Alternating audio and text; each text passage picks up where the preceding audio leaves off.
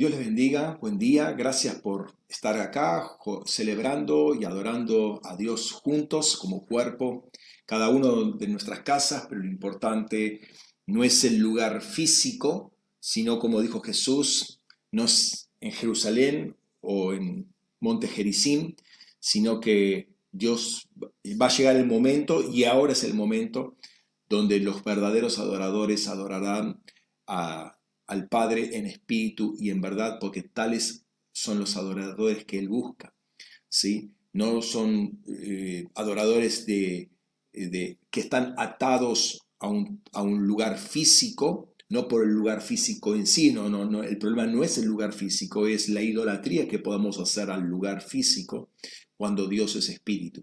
Entonces es muy importante tener esa convicción de que ahora yo estoy adorando a 24/7, o tengo la posibilidad de adorarlo 24/7 al Señor, independientemente del lugar geográfico en el cual me encuentre, ¿sí? Así que disfrutamos un tiempo de adoración particular recién, creo que en una dimensión bien elevada, y es bueno saberla aprovechar. Gracias a Dios por todos los que manifestaron estar conectados en este momento a través del canal, y creo que es un tiempo impresionante el que se nos abre, que se nos ha abierto a partir de la semana pasada, ¿no? Y nos queda, como siempre, temas pendientes que hay que trabajar, hay que seguir trabajando, porque siempre hay una preparación o afinar cosas en nuestro alistamiento para servirlo a Dios, para agradarlo a Dios, que es necesario tener en cuenta. Pero antes de ir a la palabra y al contenido de este mensaje, me gustaría tener un tiempo de oración y poner este mensaje, y a todos nosotros ponernos en las manos del Señor, ¿sí? Hacernos uno con el mensaje en el Espíritu. Padre, en el nombre de Jesús, gracias porque una vez más podemos acercarnos y estar en unión contigo, estar reunidos en el Espíritu, en el cual somos uno contigo, Señor. Gracias por esa instancia nueva, Señor, que disfrutamos, que descubrimos a diario, Señor, y que con la cual nos compenetramos cada vez más. Señor, en el nombre de Jesús, bendecimos tu nombre, levantamos tu nombre, proclamamos tu nombre, Señor, y desde el lugar donde nos has posicionado en los celestiales, Señor, soltamos palabras de agradecimiento, soltamos ríos de adoración que fluyen de tu trono y que ascienden a tu misma presencia, y al mismo tiempo soltamos sabiduría celestial, la cual ha sido predestinada para nosotros desde antes de todos los tiempos, y la soltamos a los principados y potestades en regiones celestes, como dice justamente Efesios 3:10. Señor, oramos y hablamos, Señor, la sabiduría celestial, hablamos, Señor, y proclamamos, Señor, el reinado de Jesucristo, la resurrección y la ascensión gloriosa de Jesucristo, y junto con Él, Señor, nosotros como iglesia, esa cautividad que llevaste cautivo y dispusiste en nosotros, esa libertad, ese río, esa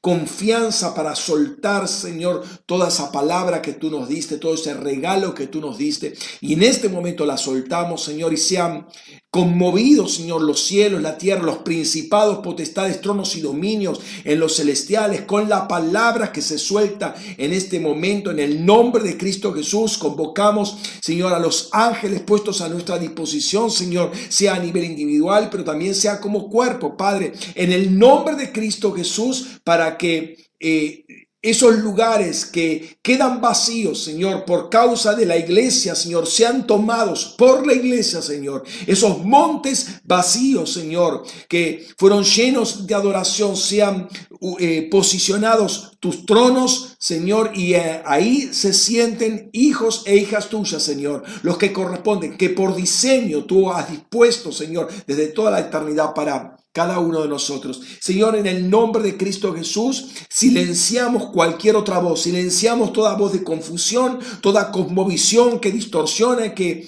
ponga matices, que ponga peros, que ponga excusas, que ponga contemplaciones diferentes a lo que dice tu palabra. Sea tu palabra resonando poderosamente en los cielos y en la tierra, uniendo cielos y tierra, Padre. En este momento, en el nombre de Jesús, Señor, tu voz corra y convocamos a ángeles, Señor, para que tomen esta palabra y la lleven, Señor. Corra la tierra, corra por todos lados, corra por todas lomas de Zamora, corra por San Justo y por todo el partido de la resurrección. En el nombre de Cristo Jesús, sea conocida tu palabra y a los confines de la tierra sea llevada, Señor. En el nombre de Jesús, Señor, no ponemos limitaciones a lo que tú quieres hacer con esta palabra, Señor, y nos disponemos en tus manos, Padre, en la obra que hiciste en la cruz del Calvario, esa sangre que nos condujo, que nos unió a ti eternamente, Señor, y nos declaramos unidos a ti, Señor, inseparablemente unidos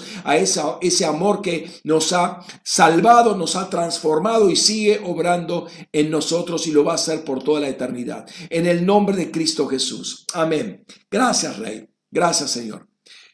Dios les bendiga. Bienvenidos una vez más y sean muy bendecidos en esta mañana, ¿sí? O si me están escuchando a la tarde posteriormente, sean bendecidos a la tarde y en cualquier momento que estén recibiendo este mensaje. Vamos a ir a la palabra de Dios. La encontramos en Apocalipsis, como deben sospechar, Apocalipsis capítulo 2. Vamos a leer los primeros 7 versículos. Ya lo tienen en pantalla, pero si tienen una Biblia, si tienen algo para anotar, mejor, porque vamos a ir recorriendo algunas cosas y algunas cosas van a ser técnicas. Así que es importante tener algo para escribir. Dice, escribe al ángel de la iglesia de Éfeso. Esto dice el que sostiene las 7 estrellas en su diestra, el que anda en medio de los 7 candelabros de oro. Yo sé tus obras y tu arduo trabajo, tu perseverancia y que no puedes soportar a los malos, y probaste a los que se dicen a sí mismos apóstoles y no lo son, y los hallaste mentirosos, y tienes perseverancia y soportaste por causa de mi nombre y no has desmayado. Pero tengo contra ti que has dejado tu primer amor. Recuerda, por tanto, de dónde has caído y arrepiéntete y haz las primeras obras, pues si no, yo iré a ti y quitaré tu candelabro de su lugar, a menos que te arrepientas. Sin embargo, tú tienes esto, que aborreces la obra de los nicolaitas, las cuales yo también aborrezco. El que tiene oídos, oiga qué dice el Espíritu a las iglesias. Al que vence, le daré de comer del árbol de la vida que está en el paraíso de Dios.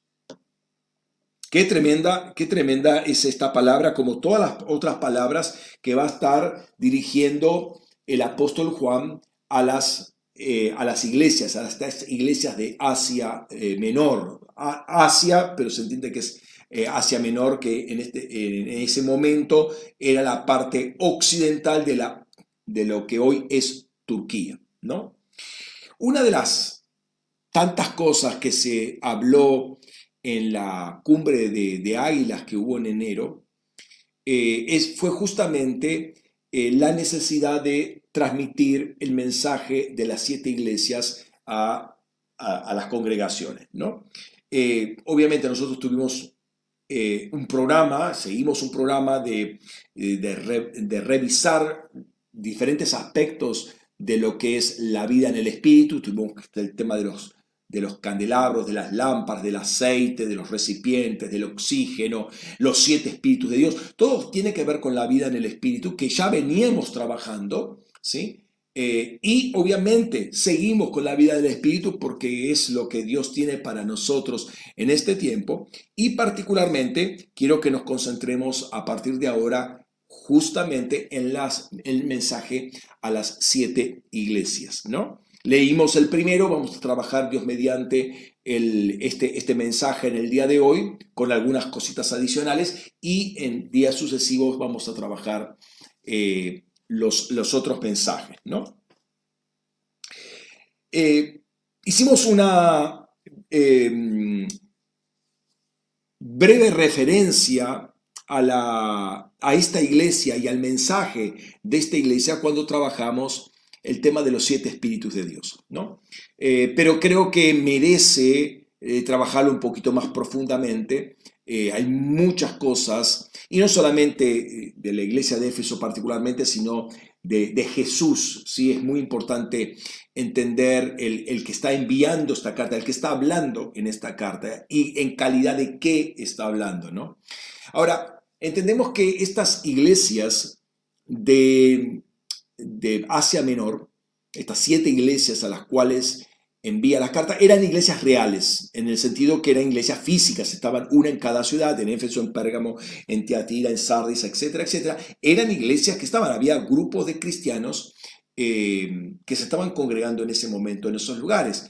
Ahora, esto no quita que estas iglesias fueran iglesias tipo. ¿Qué quiere decir iglesias tipo? Bueno, algo vimos en una enseñanza anterior, pero son iglesias que van a marcar una tendencia o una influencia que va a sufrir la iglesia a través de los tiempos.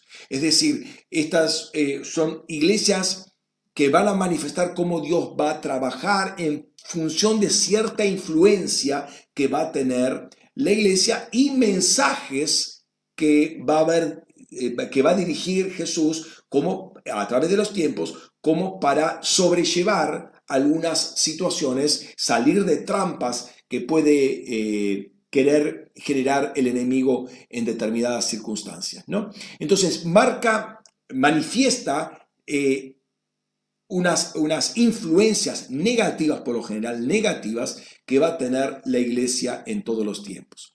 En ese sentido, es importante tener en cuenta 2 aspectos. La iglesia evangélica tradicional, aquella que ha vivido marcada por toda esta corriente dispensacionalista, ha visto justamente esto, ha creído, ha enseñado y ha estado convencido de eso por años y por muchas décadas, ¿sí?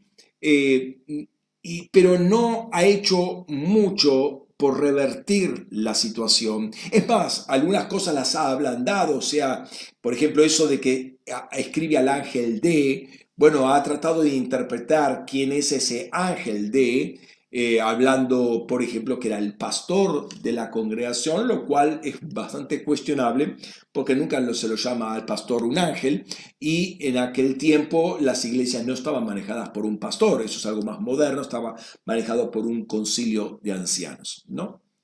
Entonces, no hicieron mucho por revertir a nivel iglesia, iglesia de ciudad, este tema. Lo han reducido más al contexto personal, individual en la iglesia local. O sea, primero, no se trabaja con la iglesia a nivel ciudad, acá eran iglesias ciudad, era la iglesia en Éfeso, la iglesia en Laodicea, la iglesia en Pérgamo, en Teatira, toda la iglesia en una ciudad. Hoy tenemos muchas congregaciones en una ciudad, y dentro de la congregación tenemos muchas personas formando una congregación. Y se ha tratado más de trabajar el tema a nivel individual dentro de una congregación y no el problema en la iglesia, o sea, todas las congregaciones o una sustancial importante número de congregaciones en la ciudad.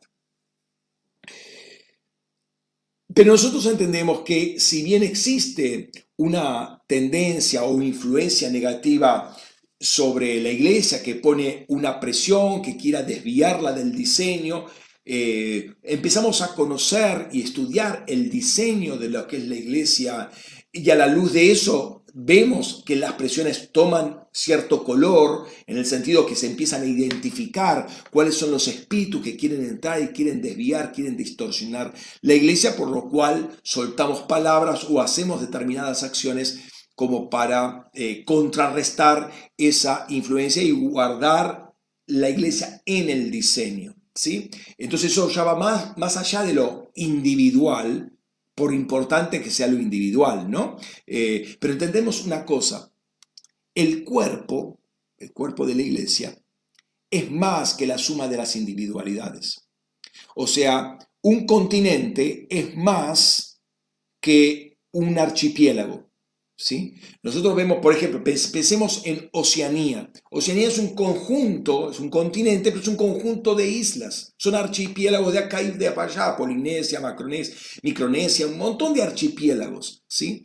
El cuerpo de Cristo es más que el conjunto de los creyentes. Porque si bien cada creyente tiene su ángel, como dice Hechos de los Apóstoles, la iglesia no es un conjunto de ángeles que se reúnen, sino que hay un ángel sobre la iglesia. Entonces, además de las individualidades, por el hecho de formar cuerpo, hay una entidad representativa en los celestiales que nos nuclea y que guarda una relación de lo que es el cuerpo de la iglesia. Entonces esto es muy importante entenderlo porque ya nos establece en una dimensión espiritual diferente y que no somos, vuelvo a repetir, un conjunto disasociado de hermanos, sino un cuerpo de Cristo y bajo la influencia y relación de un ángel, de una entidad particular que está en el raquía. Que Dios quiera que sea un ángel bueno, porque si hay una situación bastante complicada, ese ángel puede ir desviándose y hacer la cosa bastante complicada espiritualmente, ¿no? Imagínense una iglesia donde hay un sesgo muy fuerte hacia el legalismo, muy común. O una iglesia que tolera abiertamente situaciones morales muy complicadas. Eso, tolera el aborto, tolera pecados morales y cosas por el estilo. O sea, ¿cuál es la entidad que está ahí manifestándose como el ángel de esa iglesia, ¿no? Es bastante complicada la situación.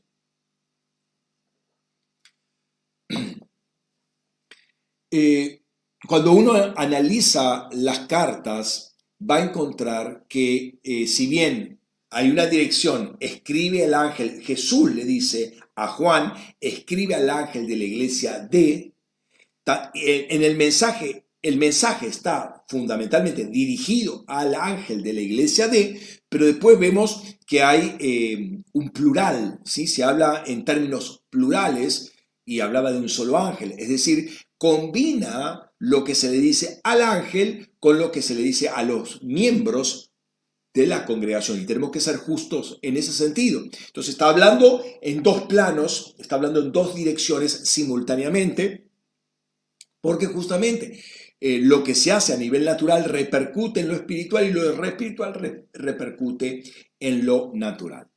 Entonces es cierto que es importante lo individual, ¿sí? Cada miembro de la congregación, pero no, eso no es menos importante que lo local de toda la congregación como tal, y aún que trasciende lo local, ¿sí? Sin hablar del plano, por así decirlo, sobrenatural o espiritual celestial. A la luz de lo que Jesús mismo dice, que hay un mensaje a la iglesia, este mensaje trasciende lo espacio-temporal y se eleva a lo eterno, ¿sí? Es muy importante porque vamos a ver cómo, y particularmente en esta iglesia de Éfeso, cómo pasa el tiempo. Y si bien esa generación a la que recibe esta carta puntualmente, entiendo que fue afectada por la carta para corrección y para alinearse con el propósito de Dios, con el tiempo se fue desalineando nuevamente, no escuchando esta palabra eterna, ¿sí?, sostenida para el ángel, y se desvió y, bueno, dejó de existir como tal. Hoy esta iglesia son ruinas, o sea, lo encontramos en las ruinas de Éfeso, ¿sí? Entonces, vamos a ir a ese punto como para entender que el mensaje es para hoy y para siempre. Es decir, hay un mensaje dado a una determinada iglesia que trasciende lo espacio-temporal, al menos lo temporal, ¿no? Pero también lo espacial, porque lo que está diciendo a Éfeso también me lo está diciendo a mí. O sea, no depende de la geografía de la iglesia de Éfeso, también tiene que ver conmigo. Pero antes de encarar la carta a los Efesios, la carta de Juan a la iglesia de Éfeso, revisemos un poco la presentación que hace Apocalipsis y aprovechemos esta primera edición de estas cartas, de estos mensajes a las 7 cartas, para estudiar un poco el capítulo 1 de Apocalipsis, que habla de la presentación justamente que Juan hace de todo el libro de Apocalipsis y la presentación que Jesús hace de sí mismo a Juan y obviamente a todos los receptores de esta carta y hasta nosotros que leemos hoy esta carta, ¿no? Juan está desterrado en la isla de Patmos, ¿sí?, por causa del Evangelio. Entendamos que el emperador que finalmente dio la orden de destierro, de ostracismo, es Domiciano, ¿sí? Lo llevó ahí por un tiempo o para que terminara sus días ahí como por causa del Evangelio. Ahí Juan lo va a decir al principio, que por causa de la predicación del Evangelio está en esa isla, no en las mejores condiciones, ¿no? Patmos es una pequeña isla al sudoeste de la hoy Turquía, una isla pequeña cerca de la costa de Turquía, pero pertenece a Grecia, ¿no? Y una de las cosas que dice, empezando a describir esto, ahí al principio, vamos a leer capítulo 1, versículos 4 al 8, dice: Juan a las 7 iglesias que están en Asia, gracia y paz a vosotros, del que es y que era y que viene, y de los 7 espíritus que están ante su trono, y de Jesucristo, el testigo fiel, el primogénito de los muertos y el soberano de los reyes de la tierra, al que nos ama y nos libertó de nuestros pecados con su sangre y nos hizo un reino, sacerdotes para su Dios y Padre. A él sea la gloria y la soberanía por los siglos. Amén. He aquí, viene con las nubes y todo ojo lo verá, y también aquellos que lo traspasaron. Y harán lamentación por él todas las tribus de la tierra. Sí, amén. Yo soy el Alfa y la Omega, dice el Señor Dios, el que es y que era y que viene, el Todopoderoso. Bien, a mí me llama mucho la atención el saludo y cómo es algo que va a estar... Hay elementos de este saludo y hay elementos de lo que sigue a continuación que van a estar en las cartas subsiguientes, en las 7 cartas, de modo que me veo obligado necesariamente a tomar, porque acá hay muchos atributos de Jesús, muchos títulos que se le dan a Jesús, y entonces se me hace necesario considerarlo, más allá de saber quién es el que está hablando, ¿no? Otra cosa constante que va a aparecer acá en Apocalipsis, y no solamente en los capítulos 2 y capítulo 3 de Apocalipsis, sino en todo el resto, son los títulos que tiene Jesús. Apocalipsis es el libro que más títulos le adjudica a Jesucristo. Estamos hablando de un Jesús glorificado, ¿no? Muchos títulos. Pero leamos. Fíjate que ahí dice, gracia y paz. Es en forma similar a como Pablo encabeza sus cartas a las 7 iglesias que él escribe, y como elemento común está la iglesia de Éfeso, curiosamente recibe carta del apóstol Pablo y carta del apóstol Juan, ¿sí? Y aclara que el saludo es de parte del Padre, titulado como del que es y que era y el que viene. Y sigue hablando evidentemente del Espíritu Santo, manifestado como y los 7 espíritus que están delante de su trono. Hasta el domingo pasado, hasta 2 domingos atrás, estuvimos hablando de los 7 espíritus de Dios. Acá está los 7 espíritus que están ante su trono. Está hablando del trono del Padre. Luego, el que es, el que era y el que viene es el Padre. Y de Jesucristo, para definir bien la cosa, y de Jesucristo, que lo llama el testigo fiel, el primogénito de los muertos y el soberano de los reyes de la tierra. Entonces entendamos que toda la divinidad, toda la Trinidad está involucrada en este documento en forma bien explícita. Juan aclara el lugar que tiene el Padre, el Espíritu Santo y el Hijo en impartir gracia y paz a los que están oyendo esta carta. Y una de las características también de Apocalipsis es que por lo general, algo que no ocurre, obviamente en las cartas, pero raramente ocurre en los evangelios también, es que el Padre habla. Y acá también, aunque pocas veces, acá el Padre también habla. ¿Sí? Se escucha la voz. Recordemos que en los evangelios el Padre habla en el bautismo de Jesús, que se abre el cielo. El Padre habla en el momento de la transfiguración. Y hay una escena también, ¿se acuerdan ahí en Juan 12? Cuando está ese trono, cuando Jesús dice glorifícame y yo te he glorificado y te voy a volver a glorificar. Y algunos dicen sí, fue un trono, no, debe haber sido un ángel, ¿sí? Esa confusión que se arma, pero ahí es el Padre nuevamente que está hablando. Pero ciertamente el Padre habla pocas veces en las Escrituras. ¿Por qué? Porque le dio su palabra al Hijo para que el Hijo la hable y la exprese.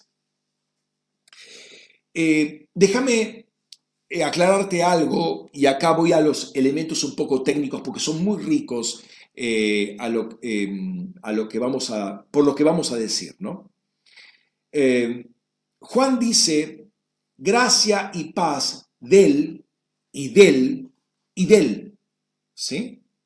Ahí cuando aparece ese del, ¿sí? Es la preposición apó, ¿sí? La palabra apó quiere decir algo que salió de él, en este caso de Dios. O sea, gracia y paz salieron del Padre, salieron del Espíritu, salieron de Jesucristo hacia nosotros. Nosotros somos los receptores. También puede decir que vino de apóstol, es el apóstelo, ¿sí? O sea que alguien fue enviado, o sea, salió de y fue a otro lugar, algo que se separó, por así decirlo, de la fuente y llegó a uno. Ya con respecto, fíjense que es parecida esta preposición a la preposición ek, pero ek es como casi saliendo, mientras que apoya implica una separación, ¿no? Es un detalle menor ese, pero gracia y paz salieron de y vienen de el Padre, del Espíritu Santo y del Hijo. Otra característica, y esto quizás sea más fuerte, pero que muestra un poco lo que es la glorificación del Hijo, la posición que actualmente tiene el Hijo, Hijo glorificado, es que el Padre y el Hijo comparten títulos. O sea, lo mismo que se predica del Padre, se predica del Hijo, y recíprocamente. Muy interesante. Un primer título que aparece acá del Padre, por ejemplo, es el que era, el que es y el que viene. Aquí es necesario también hacer 2 observaciones. Una es justamente este título, muy, muy interesante, muy curioso, el que era, el que es y el que viene. Noten que no dice el que era, el que viene y el que será. Perdón, el que era, el que es y el que será. O el que es, el que era y el que será. Utilizando y jugando con el verbo ser o el verbo estar. Era en el pasado, es presente, será futuro. El punto es, el que era, el que es y el que será, era el título de Zeus.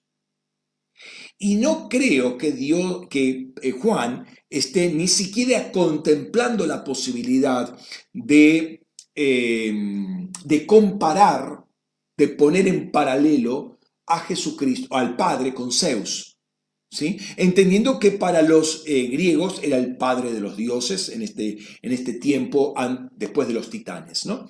Que era el padre de todos los dioses. Lo que sucede, entonces, cambia, o directamente cambia, no pone directa el que será, sino el que viene. Déjame decirte otra cosa más para que veas hasta dónde llega esta revelación, porque uno no llega a apreciar, y yo entiendo que la mayoría de los que me oyen no maneja el griego ni tiene elementos básicos del griego, por lo cual cuando pretendo explicar algo de griego, que sea griego, que sea chino, es lo mismo, ¿no? Pero déjame decirte un poquito algo de esto. El que es, el que era y el que viene. Hay tres cosas que están mal en esta expresión. O mejor dicho, dos cosas, pero una que está tres veces mal. Lo primero es lo que dice ahí. En griego es apojoon, kaijo erjómenos. Perdón, kaijo erjómenos. ¿Sí? Es el que es, el que era y el que viene. Ese del original gobierna sobre las tres partes. Es el apó, ese del es el apó. Apó que es, apó que era, apó que viene. ¿Sí? Apo, joon, apo, kai, el kai es el i, ¿no? Joen y kai, jo, erjómenos. Y el punto es que gramaticalmente esta oración está totalmente mal en griego. Totalmente mal. No hay nada bueno en esta oración gramaticalmente hablando, ¿sí? Porque apo, joon querría decir el que es. Pero después del apó, después de la preposición apó, vendría el genitivo. Pero acá lo está poniendo en nominativo. O sea, está haciendo un error gramatical. Es como poner, qué sé yo, un verbo en singular y refiriéndose a un sujeto en plural. O sea, algo que no concuerda. O poner un sustantivo femenino con un artículo masculino. No concuerda, hay algo que choca, ¿sí? Si uno quisiera decirlo en forma correcta, tendría que decir apotu ontos y no apojoon. Ahí como está el cuadro. Lo incorrecto es apojoon. Lo correcto sería apotu ontos. Eso sería el que es, ¿no? Luego dice apojoen, para querer decir, y es lo que se traduce, el que era. Pero el tema es que, y bueno, ahí es el verbo ser en pasado, pero no existe eso, o sea, no existe el participio pasado del verbo ser en griego. No existe, directamente. Lo que está haciendo Juan, está inventando. Eso no existe. Y además lo pone en nominativo cuando tendría que volver a estar en ¿cómo se llama? En genitivo. Lo tercero, y vuelve a incurrir en el mismo error, es apojo erjómenos. Está en nominativo y tendría que estar en genitivo, por lo cual tendría que ser apotu erjómenu. ¿Qué quiero decir con todo esto? Decir, y esto, ¿para qué me sirve? ¿No? Es algo tan técnico. Pero escucha esto. Lo que está diciendo Juan entendamos que está modificando el lenguaje y está inventando palabras para tratar de explicar o manifestar algo acerca de Dios. Está diciendo que su existencia, la existencia de Dios o la naturaleza de Dios, va más allá y está por arriba de la gramática. La gramática no puede explicar a Dios. Yo no puedo explicar con palabras a Dios. Mi gramática o mi explicación va a ser siempre incompleta. Su naturaleza y su existencia va más allá de cualquier explicación que podamos dar. Y si bien la gramática, las lenguas humanas tienen límites, y lo tienen, porque son expresiones espaciotemporales, Dios no tiene límites. Entonces cualquier intento mío de explicar con palabras que yo uso cotidianamente a Dios, me voy a quedar corto. Y al quedarme corto yo voy a estar limitando y distorsionando a Dios. Entonces toda explicación o discurso que podemos dar va a ser incompleto, distorsionado y limitado. Y esto es lo que le pasó a la teología. Esto es lo que pasó con la teología al meterse la filosofía y tratar de explicar con el razonamiento humano quién es Dios, ¿no? El mismo Juan aquí manifiesta que no hay palabras adecuadas, con esta simple expresión, que no hay palabras adecuadas dentro del idioma que conocía para referirse a Dios. ¿Sí? Inventa palabras, tuerce la gramática para dar a entender quién era este Dios que le manda saludos y que le manda gracia y paz. ¡Qué tremendo es esto! Solo el verbo con mayúscula, solo el verbo puede explicar a Dios, y nosotros no somos el verbo, somos un rima del verbo. Pero no somos el verbo. El verbo tiene existencia en sí mismo, nosotros dependemos de él para tener existencia. Somos un rema del verbo.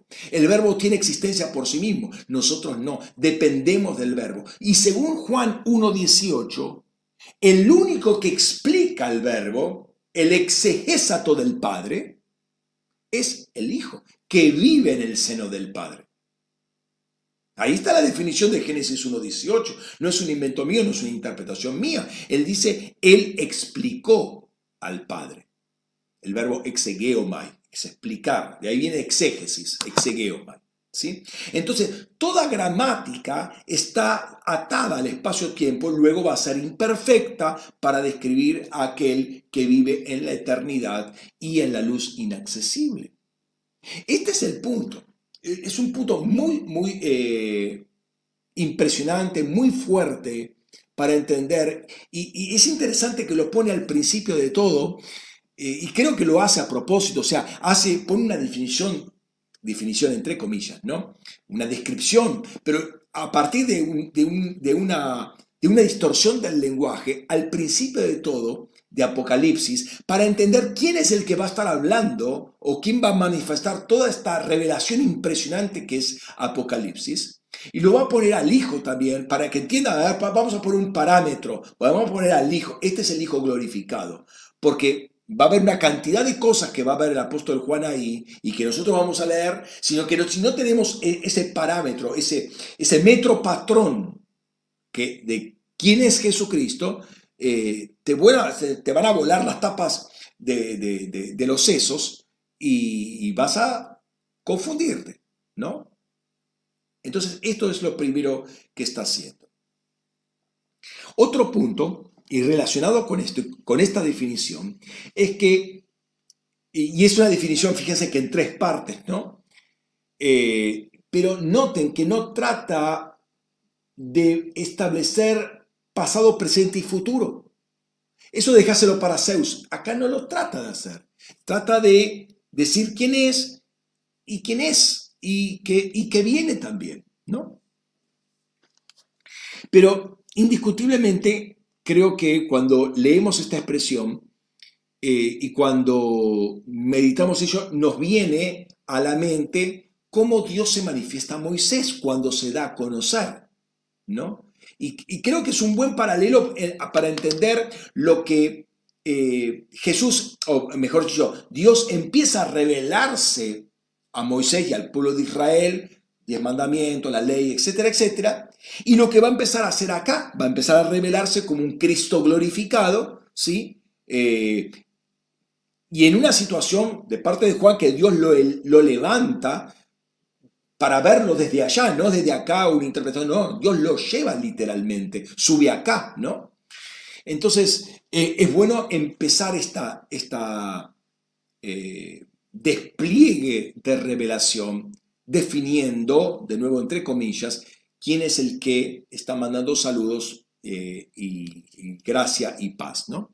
Entonces, cuando Dios se manifiesta a Moisés, se describe a sí mismo, ahí Éxodo 3:14, leemos, dijo Elohim a Moisés, yo seré el que seré, y añadió, así dirás a los hijos de Israel, yo seré, me ha enviado a vosotros.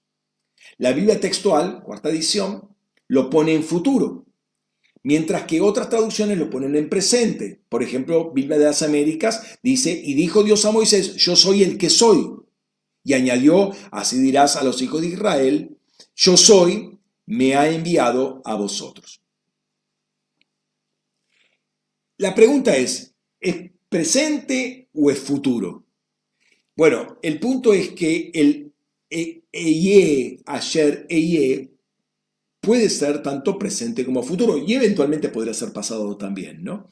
Pero más literalmente hablando, se sujeta al futuro. ¿Por qué? Porque es un tiempo incompleto y el futuro tiene más la idea de algo que tiene que terminarse, tiene que completarse. El presente también, ¿no?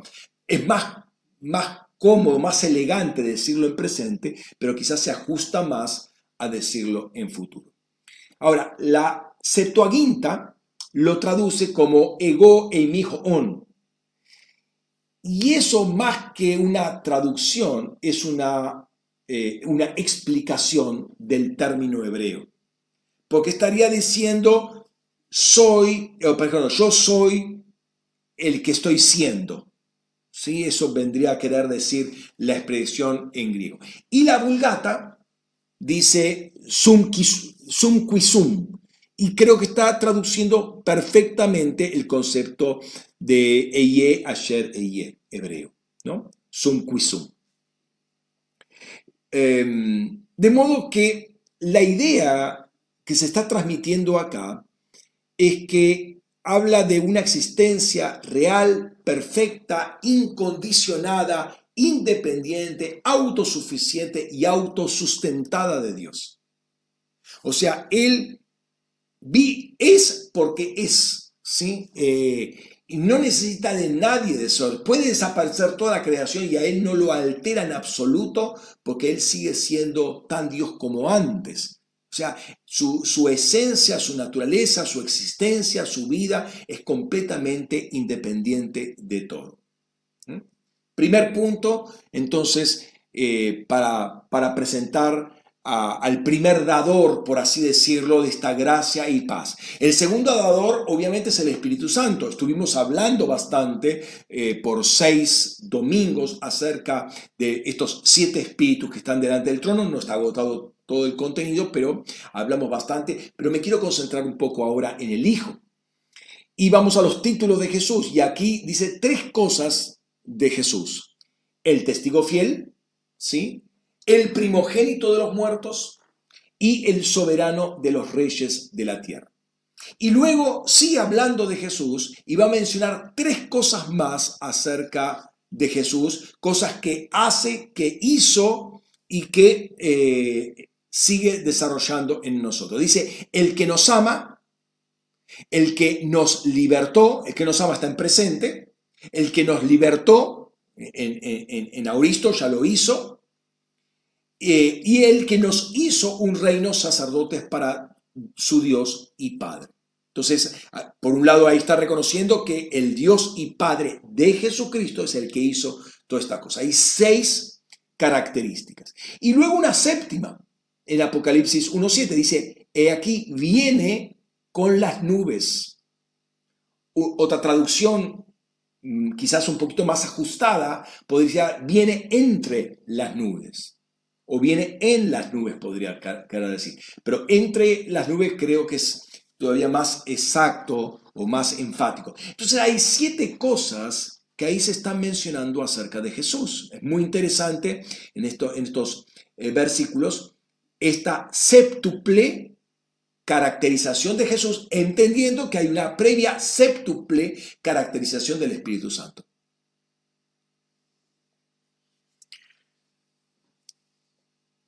El versículo 8 finaliza esta introducción y lo hace diciendo, ya poniendo un problema textual, por así decirlo, porque no se sabe si habla el Padre o si habla el Hijo. ¿Por qué? Porque hay atributos acá en este versículo 8 que apuntan al Padre, pero hay otros que apuntan al Hijo también. La pregunta es, ¿quién lo habla? Habíamos dicho claramente que al principio que el que es, el que fue y el que viene era una expresión del Padre. Y acá se repite esa expresión. Entonces uno diría, wow, entonces esto está hablando del Padre. Y además habla de el Señor Dios. Y estamos hablando del Dios y Padre de Jesucristo, el Señor Dios, pero me pone Señor. Y acá, entonces, ¿quién es acá? Pero dice el Todopoderoso. Y esta expresión, el Todopoderoso, por lo general se le aplica a Dios. Y es muy común esta expresión, y atípicamente a todo lo que es el Nuevo Testamento, es muy típica del Apocalipsis. Pero aparece una expresión nueva. Yo soy el Alfa y la Omega. Y esto es algo típico, aunque no exclusivo, de Jesucristo. Es una explicación clave. Esto es algo muy clave para entender Apocalipsis, ¿no? A ver, ¿cómo podemos llegar a comprender o dilucidar quién es esta persona que está hablando en este versículo? Una clave para entender es lo que dice al principio, Apocalipsis 1.1, de quién es, de lo que es este libro. Dice la revelación de Jesucristo, ¿sí? La revelación de Jesucristo que Dios dio para obviamente para los que están leyendo, para nosotros. Pero es la revelación, el Apocalipsis, la revelación de Jesucristo que Dios dio. Entonces Dios está interesado en revelar a su Hijo Jesucristo, no revelarse a sí mismo, aunque obviamente cuando Jesús se revela al mismo tiempo quién es el Padre. El que me ha visto a mí, ha visto al Padre, va a decir, ¿no? Pero más curiosamente, y esto solamente aparece en Juan, como palabra de Juan, en el Evangelio de Juan, que toma una expresión de los labios de Jesús que solamente aparece en el Evangelio de Juan, que es Juan 10:30. Yo y el Padre somos uno. Ahora, lo estaba diciendo en ese momento a nivel, digamos, terrenal, espacio-temporal. Somos uno. Imagínate en este momento glorificado Jesucristo, con mucha más razón es uno. ¿Sí? Porque volvió al Padre, como dice en Juan 17, ¿no? Ahora vuelvo a ti. Volvió al Padre.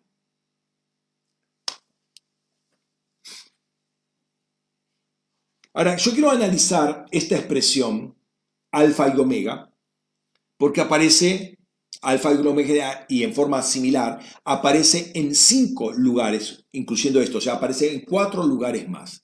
Notemos.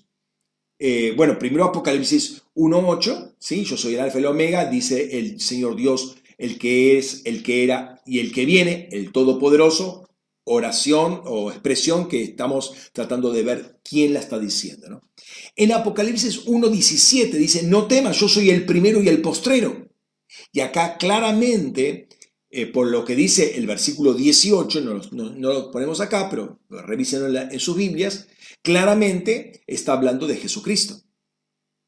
Después aparece en Apocalipsis 2.8 la expresión, y acá es claro también que Jesús, ¿sí?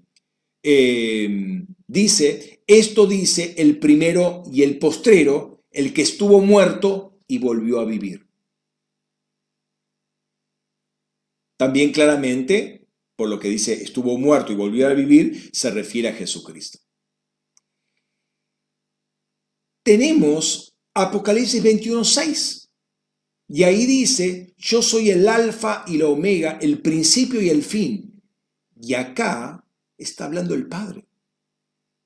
Muy interesante. Finalmente, Apocalipsis 22:13, yo, el alfa y la omega, el principio y el último, el principio. Pero el primero y el último, el principio y el fin. Y acá es Jesucristo que está hablando. O sea, lo que estoy queriendo mostrar que el Padre y el Hijo, hay tal unidad en esta instancia del Cristo glorificado que intercambian títulos. ¿Sí? O sea, ese de 1:8 puede ser Jesucristo el que hable, pero también puede ser el Padre. Porque hay elementos que apuntan a que es del Padre y hay otros elementos que apuntan a que es el Hijo el que habla. El Padre y el Hijo son uno. ¿Mm? Bien, acto seguido a todo esto, aparece la primera visión. Y en esta visión se presenta el Hijo glorificado. Y es muy importante, yo creo que es clave, esto es clave y es sanador y yo diría higiénico para Juan, porque es preventivo, es una higiene preventiva que hace a Juan, que va a estar expuesto a una revelación tremenda, ni bien pasen los tres primeros capítulos, ¿no? Ya acaba de tener una revelación tremenda, ¿no? Notamos que lo primero que hace el Hijo acá, o mejor dicho, Dios, esta es la revelación de Jesucristo que Dios dio, o sea, lo primero que hace es presentar al Hijo. En Génesis, lo primero que hace para restaurar la creación es presenta la luz. ¿Sí? La luz increada, irrumpe en medio de la tiniebla, total tiniebla, la luz, y separa luz de tiniebla, y ustedes saben cómo sigue la historia, y ahí aparece el día 1.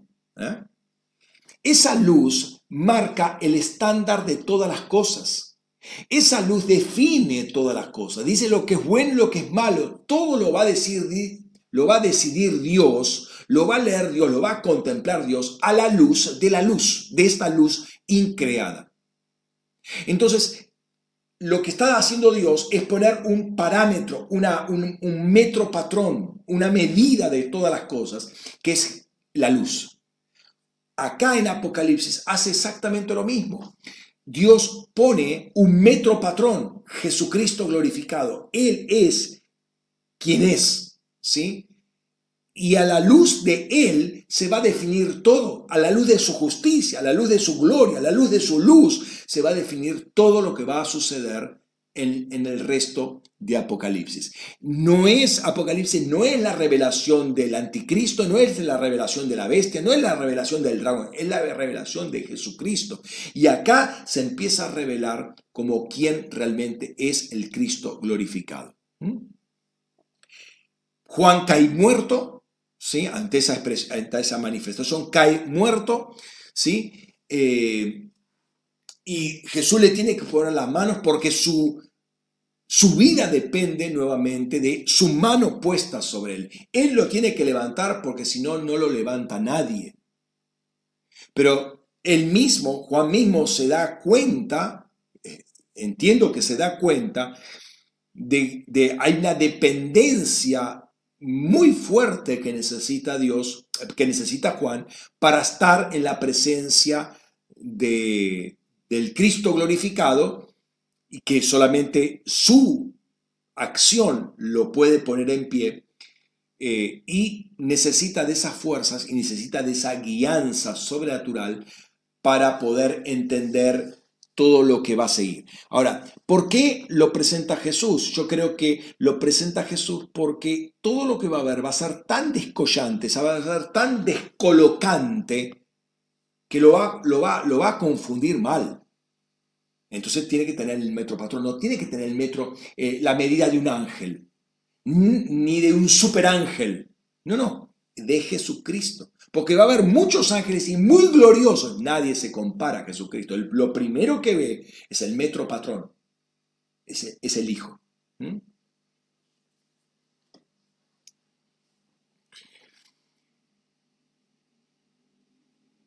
En Apocalipsis 1.11, va a escuchar una voz.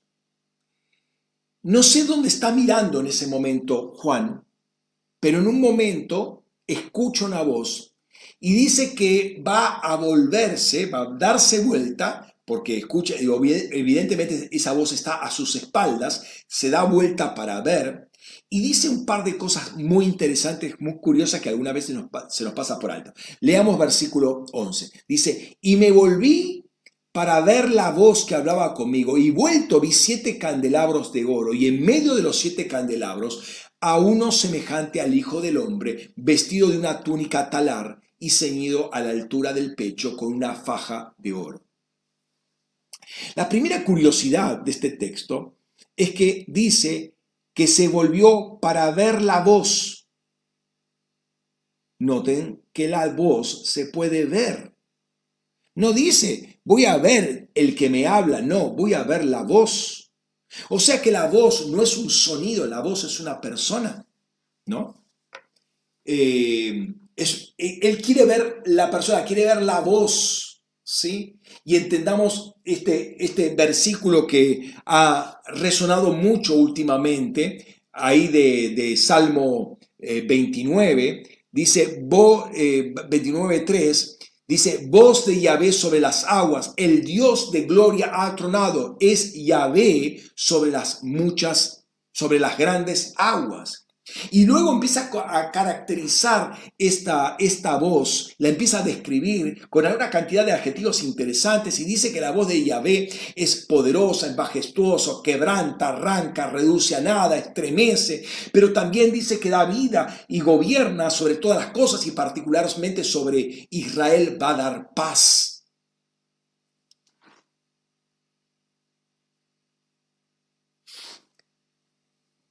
Acá Juan tiene la posibilidad de ver la voz que dijo todas esas cosas, la voz que fue caracterizada en el Antiguo Testamento con ciertas acciones, ahora la va a ver esa voz. ¿Mm? La voz se manifiesta en el Cristo glorificado, pero no aparece solo. Y este es el segundo punto curioso, y dentro de esto hay dos curiosidades. Primero, que no aparece solo. La voz ya no está junto. La voz aparece con 7 candelabros. Está glorificado, pero desde el momento que está glorificado, no está solo. El Hijo glorificado no está solo, está con esos 7 candelabros que habla de la iglesia.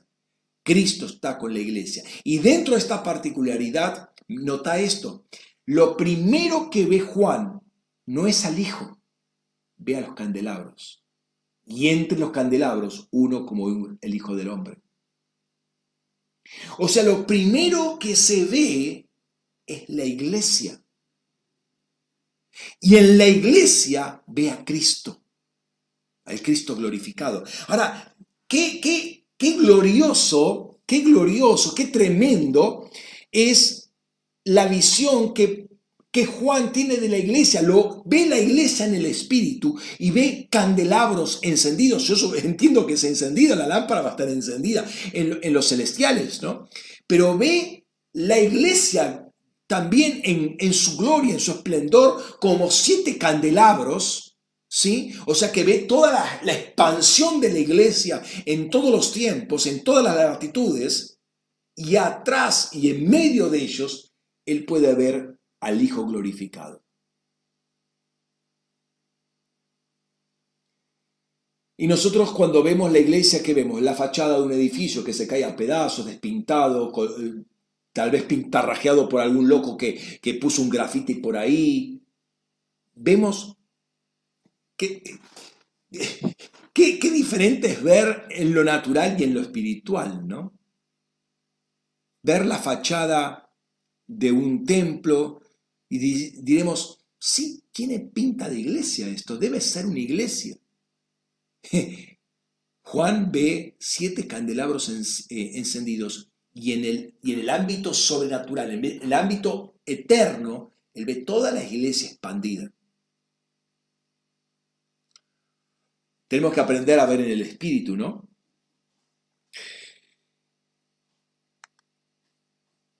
Ahora, nuevamente, como dijimos antes, si estas son iglesias tipo, entonces justamente me cabe entender que los 7 candelabros son la iglesia expandida en todo el tiempo, en toda la proyección de la iglesia en este ámbito espacio-temporal. Cuando Jesús se identifica como quien es ante el derrumbe de Juan, ¿sí? Se cae, dice, versículos 17 y 18, cuando vi caí como muerto a sus pies, pero él puso su diestra sobre mí diciendo, no temas, yo soy el primero y el postrero, y el que vive, aunque estuve muerto, pero aquí vivo por los siglos de los siglos y tengo las llaves de la muerte y del Hades. Jesús se define con 5 atributos adicionales. Va a decir, es el primero y el postrero. Segundo, el que vive. Tercero, el que estuvo muerto. Cuarto, el que vive por los siglos de los siglos. Quinto, el que tiene las llaves de la muerte y del Hades. Si antes había mencionado 7, ahora 5 son 12. Hay 12 atributos iniciales de Jesucristo que me habla de gobierno. ¿Y quién es el que está gobernando? Que es la manifestación del Hijo en todo Apocalipsis. Lo primero que hace es mostrar 12 características. Yo soy el que gobierno, está diciendo Jesucristo, ¿no? El primero y el postrero, comparado, paralelo, alfa y omega, ¿sí? El que vive. Es interesante que en 2 oportunidades dice, segunda posibilidad, segundo punto, el que vive. Tercero, el que vive por los siglos de los siglos. 2 veces está manifestando el tema de que vive, y me habla de algo muy, muy relevante, está poniendo un énfasis a su vida de resurrección, su vida glorificada, ¿sí? Creo que tiene que ver con esas 2 instancias. 1, su vida de resurrección. 2, su vida glorificada, su vida eterna, manifestada y desarrollándose, ¿sí? Y lo central, interesante que lo central, estuvo muerto. Y eso me habla de la humanidad de Cristo, o sea que Él venció como hombre. Estuve muerto, sí, es cierto esa realidad. Es una realidad concreta que ha marcado la vida de Cristo y de hecho llévala en su propio cuerpo las marcas de esa glorificación. Y acá dice, punto 5, dice, el que tiene las llaves de la muerte y del Hades, es decir, Jesús le sacó las llaves al diablo. El diablo ya no tiene la llave de la muerte. Él no decide nada al respecto de muertes y del Hades. El que tiene las llaves, el que gobierna, es Jesucristo, aún hasta allá abajo. O sea, él le sacó totalmente el dominio de todo a Satanás. Por eso dice, no temas. Ante esa expresión de gloria con la cual se presenta Jesucristo ante Juan, Juan queda abrumado completamente y le da este no temas típico de Jesús, bien pastoral, que le imparte fuerza, le imparte su amor, y el amor echa fuera el temor y se puede levantar, se puede incorporar con un nuevo semblante, y ya preparado para ver todo lo que tenía que ver, ¿no? Y él le exhorta a escribir en 3, por así decirlo, en 3 bloques, de alguna manera, las cosas que ha visto, las cosas que son y las cosas que están por suceder después de esas. En Apocalipsis 1:19 aparece eso, las cosas que ha visto, las cosas que son y las cosas que están a punto de suceder, ¿no? El capítulo concluye, versículo 20, con una explicación de dos misterios. Explica, aclara dos misterios que había visto Juan en la visión. Había visto que en su diestra tenía 7 estrellas. En Apocalipsis 1:20 le dice que esas 7 estrellas que tiene en su mano son los 7 ángeles de las 7 iglesias. Y los 7 candelabros que había visto, entre los cuales Jesús caminaba, son las 7 iglesias de Asia. Entonces ya describe y explica, da a entender qué son estas 7 iglesias y qué son estas 7 estrellas y estos 7 candelabros. Hasta aquí la presentación. Después, capítulo 2 y capítulo 3 va a contener 7 documentos que son 7 palabras puntuales que Jesús da a cada una de estas 7 iglesias. Hay todo un mensaje general, pero hay 7 documentos particulares, pero Dios está interesado, y de hecho lo va a declarar el Espíritu Santo, cuando dice, el que tiene oídos, oiga lo que el Espíritu dice a las iglesias. Entonces, Dios en combinación, o Jesús en combinación con el Espíritu Santo, hace que esto que le dice a Éfeso y después le dice a Sardis y le dice a Pérgamo y le dice a Teatira y le dice a Filadelfia y le dice a Esmirna y demás, esto tienen que leerlo todos. De hecho, el Espíritu Santo va a decir, el que tiene oídos, oiga lo que el Espíritu dice a las iglesias, plural. No a la iglesia, lo de Efesios, solamente la de Efesios tiene que oírlo, la de Laodicea, solamente la de Laodicea, no, todas tienen que oírlo, todos. Por eso esos 7 documentos, esas 7 cartas están escritas en un solo documento que es todo el Apocalipsis, ¿no? No son cartas individuales, sino es una carta general con estas sub-7 cartas, ¿no? Ahora, le tiene que mandar estas cartas a las iglesias, pero al mismo tiempo va a decir que le escriba a los ángeles. Entonces hay una doble dirección, ¿sí? Una doble dirección que tiene estas cartas. Está dirigida a los ángeles, pero también a las iglesias puntuales y a cada uno de los miembros que la componen, ¿no? Jesús dice que en su mano están los 7 ángeles, de alguna manera escribí a las 7 estrellas que yo tengo en mi mano, ¿sí?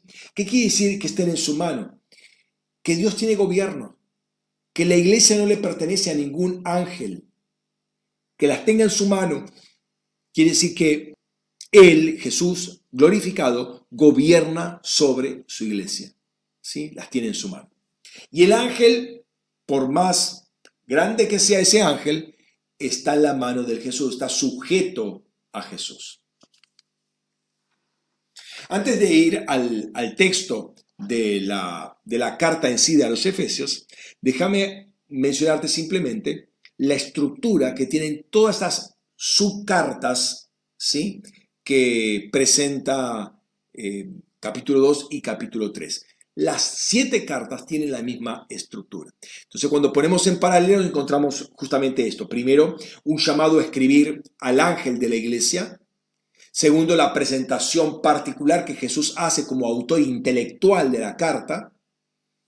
Tercero, habla del conocimiento de Jesús sobre las obras, sobre la actitud, sobre el trabajo de las obras de la iglesia en particular, tanto cosas buenas como cosas malas, va a decir ahí. Hay un cuarto elemento que es la exhortación a corrección, a arrepentirse, a corregir lo que estaba defectuoso, lo que está advirtiendo el Señor. Quinto, la advertencia de qué pasaría si no lo hace, o sea, la advertencia en caso de no hacerlo. ¿Qué pasa?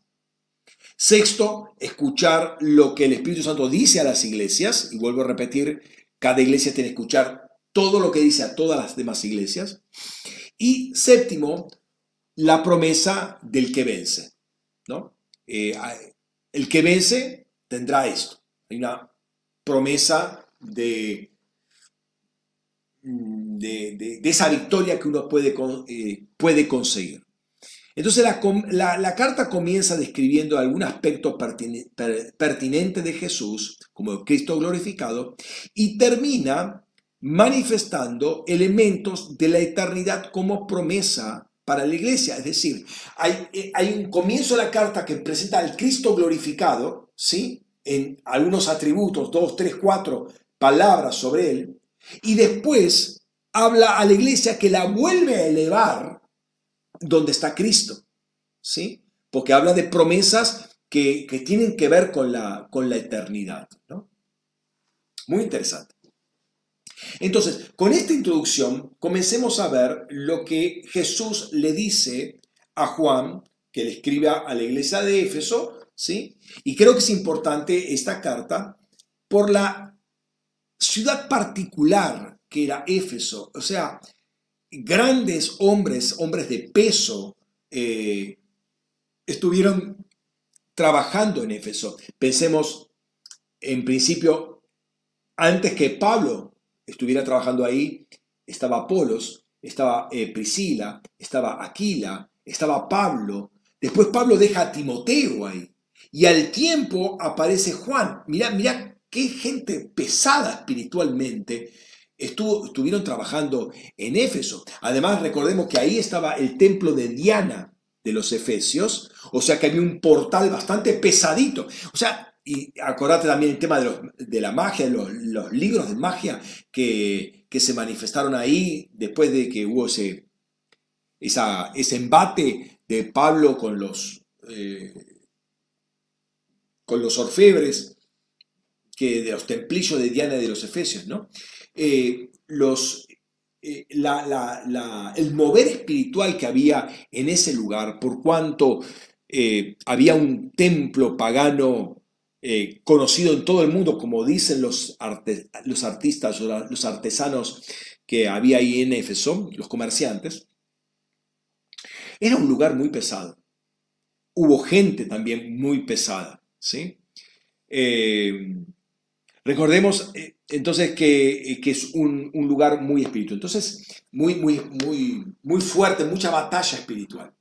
Entonces Jesús le dice a Juan que le escriba al ángel de la iglesia. Hay una entidad, vuelvo a repetir esto, hay una entidad en el raquía, en el segundo cielo o en el cielo del medio, como va a decir Apocalipsis 14:6, o en griego stereoma, o en latín firmamentum, firmamento, esa región. Ahí va a haber una estrella, ahí va a estar el ángel de la iglesia de Éfeso. ¿Será bueno o será malo? Ahí va a estar el ángel. Hay que hablarle a ese ángel, escribirle a ese ángel, documento, pero al mismo tiempo le va a estar escribiendo a la iglesia, ¿sí? Los dos niveles van a estar jugando simultáneamente. ¿Cómo me doy cuenta lo uno y lo otro? Porque cuando le habla el ángel está en singular, pero hay instancias que habla en plural. Entonces ahí me da a entender que hay una pluralidad de individuos, de personas, a los cuales se le está haciendo algún tipo de exhortación. ¿Cuál es la presentación que Jesús hace en esta carta de sí mismo? En todas las cartas va a ser una presentación que es acorde a lo que está ocurriendo en la iglesia en particular. Dice lo siguiente: esto dice el que sostiene las 7 estrellas en su diestra, el que anda en medio de los 7 candeleros. Hay 2 atributos que pone que tienen que ver con Apocalipsis 1, con lo que vimos recién en Apocalipsis 1. La presentación entonces de Jesús es doble, y la palabra por sostener ahí es la palabra crateo, ¿sí? Sostiene, crateo. ¿Qué tiene que ver esta palabra de kratos, de poder? Crateo tiene que ver con ejercicio de poder, de sostener fuertemente. Noten que no usa la palabra ejo, tiene, ¿sí? No usa esa palabra. No usa la palabra fero, todas las cosas se sostienen con la palabra palabra de su poder, hay una palabra fero que tiene más que sostener, tiene que ver con soportar, pero también conducir hacia un fin. No, acá utiliza la palabra crateo porque lo que quiere enfatizar es la soberanía de Dios, ¿sí? Él sostiene fuertemente esas estrellas en su mano y nadie se las arrebata. De hecho, la palabra crateo también tiene que ver con sitiar. Sitiar.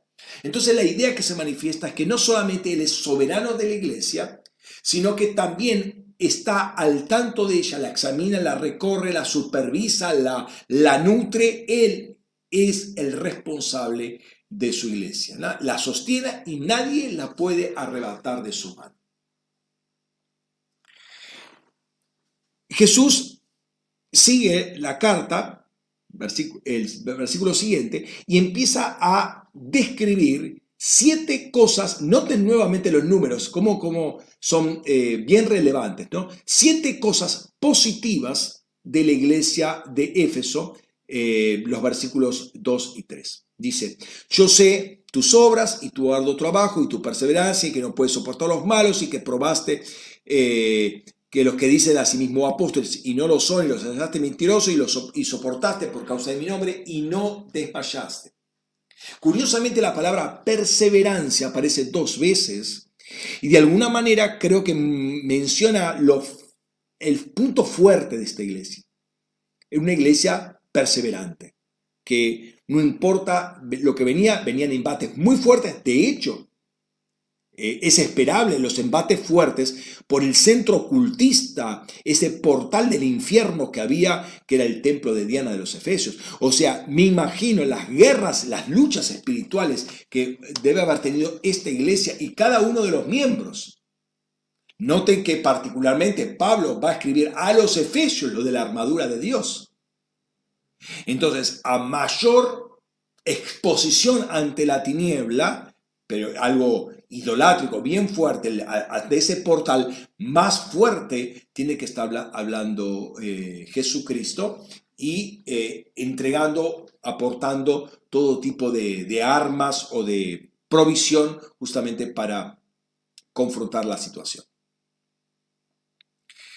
Noten otra característica de esta expresión, los 7 I's, ¿sí? Dice ahí... yo sé tus obras y tu arduo trabajo y tu perseverancia y que no puedes soportar y que probaste y que soportaste y que no has desmayado. O sea, me habla de el aporte consecutivo, insistente, de puntos positivos que esta iglesia tenía. O sea, no es una iglesia que estaba mal, estaba bien, tenía mucha cosa, ¿no? Pero también me habla de la observación minuciosa de Jesús. A él no se le pierde de detalle. Hiciste esto, y esto, y esto, y esto. ¿Viste cómo yo me acuerdo de todo? Le recorrió toda la historia y le vio todos los detalles. Sin embargo, y acá está el punto de quiebre, en el versículo 14, dice, pero tengo contra ti que has dejado tu primer amor. Un clásico, ¿no? Un clásico de la predicación. Has dejado tu primer amor. Y es innegable que esta oración ha marcado a todas las iglesias, en qué iglesia no se habrá predicado esta expresión, ¿no? Dejar el primer amor. ¿Qué es dejar el primer amor? Porque acá estoy en el centro del mensaje de hoy y quiero que prestes fundamental atención. Ahora dejes de hacer cualquier cosa, deja de hacer cualquier cosa. Y metete bien a lo que voy a decir. Algo que siempre me llamó la atención, y digo esto en relación, estando en relación con lo que Juan está experimentando, que ve en 2 niveles, ¿sí? Ve en nivel terrenal, la iglesia que está viviendo ahí en Éfeso, geográficamente en Éfeso, pero también el ámbito celestial, ¿no? Entonces le decía, me llamó mucho la atención la palabra de Jeremías o de Dios por medio de Jeremías que da al pueblo de la ciudad de Jerusalén, en tiempos bastante complicados que estaba viviendo en esa ciudad, ¿no? Leamos Jeremías 2, 10 al 14.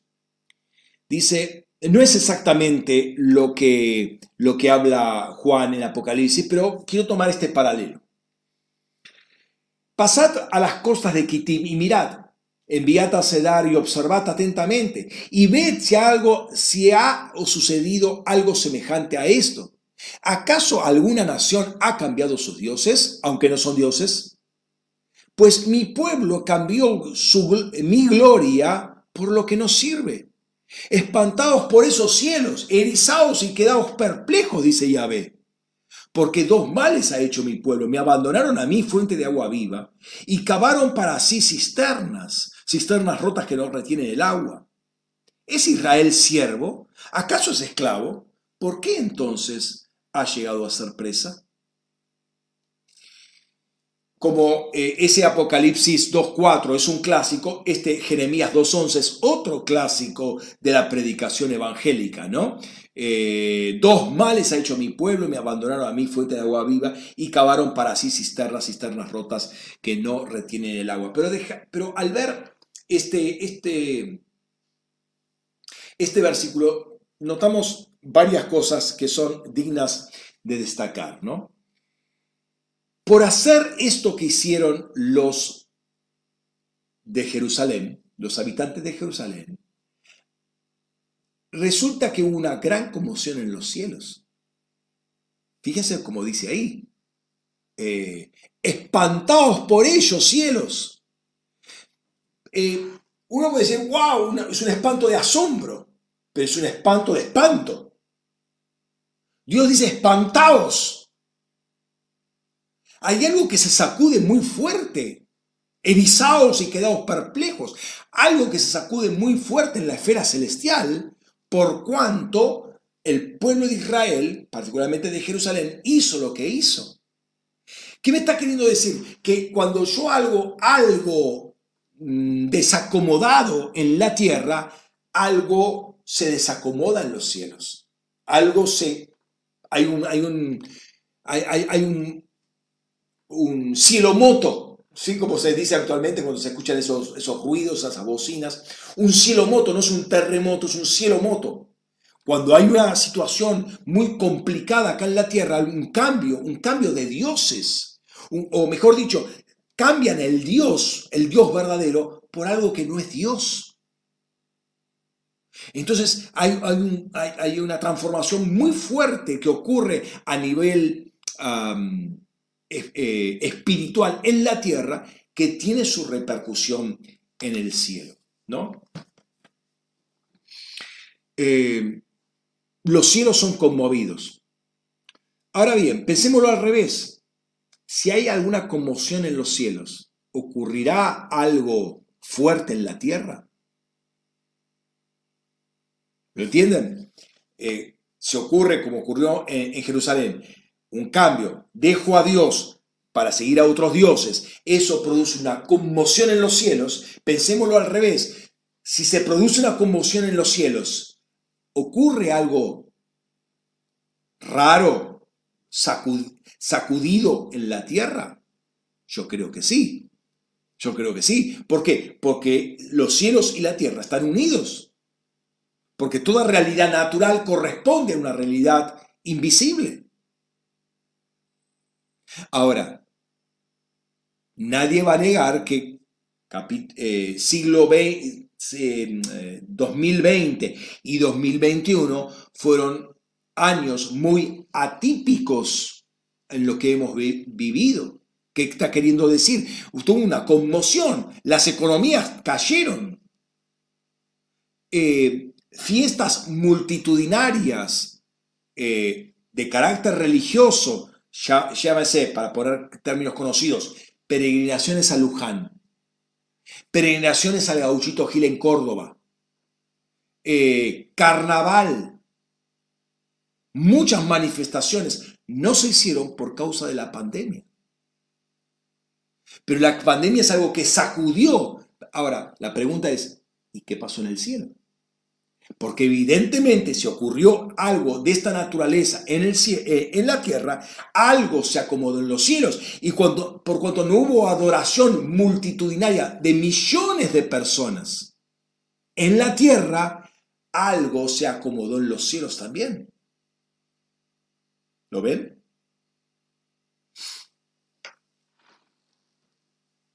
Entonces, creo que lo que ha sucedido en este tiempo nos ayuda a ver que hay cambios en los cielos. Hay cambios radicales. Algo se sacudió en los cielos para que ocurriera lo que ocurrió acá en la tierra. Y por cuanto algunas cosas no se hicieron porque estaba prohibido, entonces volvió eso a repercutir en los cielos para bien.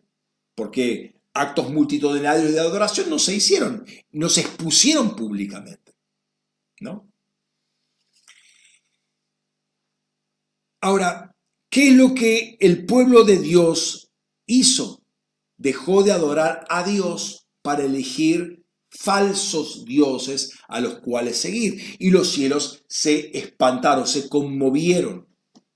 Consecuencia de esto, Israel terminó cautivo. Dice ahí, terminó siendo presa de las naciones enemigas y esclavos de ellas. O sea, se cambia los cielos. Note, vean la secuencia. Cambio a Dios por un ídolo. Se me cambia el cielo, cambian las potestades que estaban, digamos, buenas por cuando yo estaba adorando a Dios. Ahora se convierten en unas potestades malas porque estoy adorando a esos dioses falsos. Lo que estoy haciendo es invitarlos a esos dioses falsos a que tomen lugar en los celestiales. Y eso, porque como el diablo no hace pacto con nadie, lleva a la esclavitud a la gente sobre la tierra. Entonces, las naciones enemigas vienen y hacen presa a Israel. La hacen esclava a Israel. Y creo que esto es un tema muy relevante para entender qué es la pérdida del primer amor. O qué es lo que puede pasar. Y escúchame esto porque de acá me voy a llegar hasta el final del mensaje. ¿Qué es lo que puede pasar si yo pierdo el primer amor? Primero, algo se mueve en los cielos. ¿Ya? Lo hemos visto. Si yo dejo de amar a Jesucristo y lo amo a medias, lo amo con medio corazón, lo amo con fuerzas en un 85%.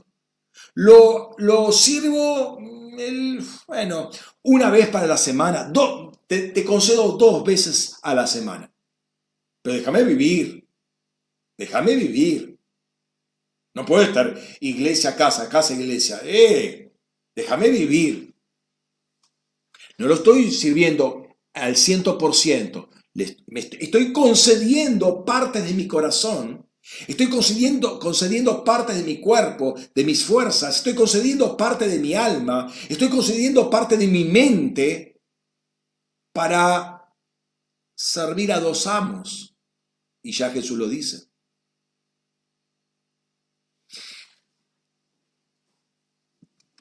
Esto es muy, muy, muy, muy importante. Muy importante. Él considera que originalmente los efesios estaban haciendo buena letra. Pablo lo dice. Pablo dice que los efesios estaban haciendo muy buena letra, vivían en una atmósfera espiritual que era muy pertinente, muy adecuada para el crecimiento espiritual. Leamos, por ejemplo, Efesios. Vamos a leer capítulo 1, versículos 15 al 17. Dice, por esto yo también, habiendo oído de vuestra fe en el Señor Jesús y del amor para con todos los santos, no ceso de dar gracias por vosotros, haciendo mención en mis oraciones, para que el Dios de nuestro Señor Jesucristo, el Padre de la gloria, os dé espíritu de sabiduría y de revelación en el conocimiento pleno de Él. Mire, si estuviera orando si estuviera viendo que esto estaba mal, hubiese orado, Señor, dales amor, dales fe, pero no está orando por eso. usa esto de plataforma para orar, para que les sean abiertos los ojos y puedan ver y puedan recibir el espíritu de sabiduría y de revelación, el conocimiento pleno de él. Entonces, habla de fe en Jesús, amor para con todos los santos. Parece que son dos ingredientes fundamentales que tiene que tener toda vida de iglesia. Fe en Jesús, amor para con los santos, ¿no? La carta va a terminar, la carta a los Efesios, la de Pablo, va a terminar diciendo cosas muy curiosas. Dice, paz a los hermanos y amor con fe. Mira qué expresión. Y amor con fe de Dios Padre y del Señor Jesucristo. La gracia sea con todos los que aman a nuestro Señor Jesucristo con amor inalterable. Qué interesante, ¿no? Porque qué final curioso. Ninguna carta de Pablo termina así. Y en otro lugar va a decir, Gálatas 5:6, pues en Cristo Jesús ni la circuncisión significa algo, ni la incircuncisión, sino la fe energizada por el amor. La fe que obra, más apropiadamente, la fe que obra por el amor. Y además pensemos esto, solamente en Efesios, escucha bien, solamente entre las cartas en Efesios, en la carta a los Efesios aparece la expresión de Jesús como el amado. Qué interesante, ¿no? Esta expresión aparece solamente 2 veces más y aparece siempre en boca del Padre. Cuando habla en el bautismo de Jesucristo y en el monte de la transfiguración.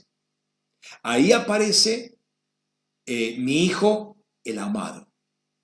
Pero de otra manera, la única vez que aparece esta expresión es en Efesios 1:6. Ahora, Pablo da mucha importancia al ejercicio práctico del amor. Fíjense, acuérdense justamente que destina un capítulo en 1 Corintios 13 a hablar del Señor, a hablar del amor. Y en los primeros 3 versículos compara o presenta la posibilidad, la alternativa de tener muchas cosas pero sin tener amor. De dar dones, manifestaciones, gloria, ganarse el mundo, pero no tengo amor. Lo que está diciendo ahí es que es címbalo que retiñe. Es decir, es una chapa de hierro que hace ruido. O sea, nuestra vida en los celestiales va a ser un bochinche. Y vamos quizás tener una iglesia enorme en cantidad de gente, pero no producimos ningún tipo de transformación. En otras palabras, nuestra actuación sin amor es como un instrumento desafinado en el cielo que hace ruido, un ruido molesto e inaceptable. Y en este sentido me pregunto, ¿cuál es la conmoción que se produciría en el cielo cuando yo dejo de amar al amado? Pensalo, pensalo. ¿Cuál sería la conmoción que se produce en el cielo cuando yo dejo de estar en ese primer amor, dejo de estar en ese amor pasional por el Señor, dejo de estar en ese, perdónenme la palabra, fanatismo por las cosas de Dios y paso a tener una vida estándar, digamos? Término medio, término iglesia evangélica tradicional media. No, ni por allá ni en el bruto pecado. Medio. ¿Qué impacto eso produce en el cielo? ¿Cómo se conmociona? ¿Cómo se sacude el cielo? ¿Qué cielomoto se produce cuando bajo mi estándar de amor, mi calidad de amor, mi potencia de amor? De estar wow con el Señor, a estar en 7 puntos de 10. ¿Me comprende? ¿Ya lo empieza a ver?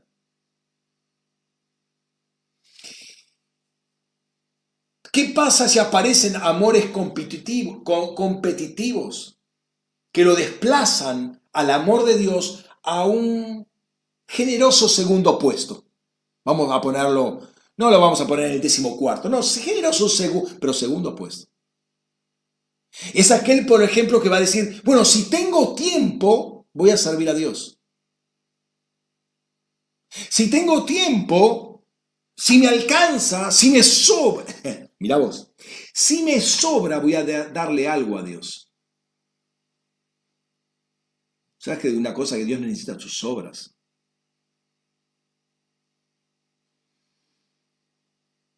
¿Qué pasa con mis prioridades cuando mi prioridad del amor a Dios cambia? Ya no es el arriba de todo el uno, muy lejos del segundo.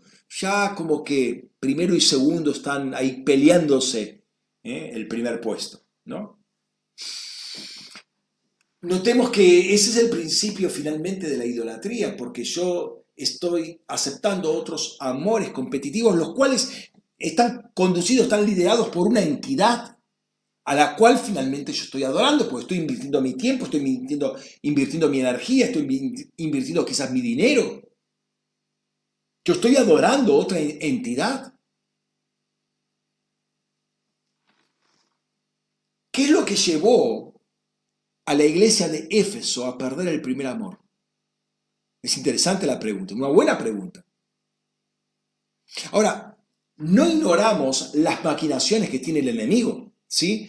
Si él puede hacer que el evangelio del reino quede bajo un manto de ceguera, como dicen en 2 Corintios 4:4, que si el evangelio no se cree es porque el Dios de este mundo ha cegado la vista de los incrédulos para que no le resplandezca el evangelio de la gloria de Cristo, el cual es bendito por los siglos de los siglos.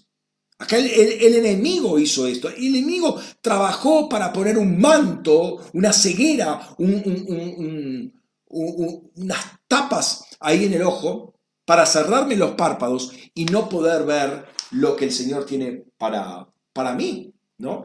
O sea, es innegable que el enemigo viene a robar corazones y poner otros intereses. Por eso el corazón debe estar siempre ocupado con las cosas de Dios, siempre. Siempre ocupado con las cosas del Señor.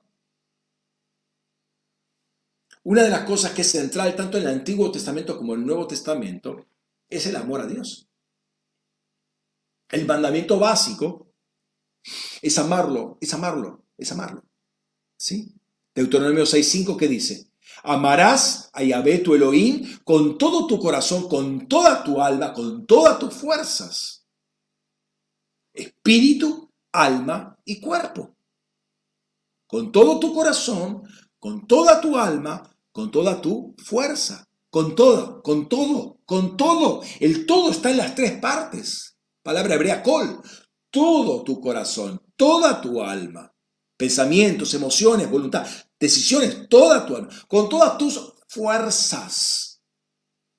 Y cuando Jesús le preguntan cuál es el más grande, el más importante, el primero de los mandamientos, Jesús no duda en afirmar exactamente lo mismo. Dice en Mateo, y le dijo, amarás al Señor tu Dios con todo tu corazón y con toda tu alma y con toda tu mente. Este es el primero y gran mandamiento.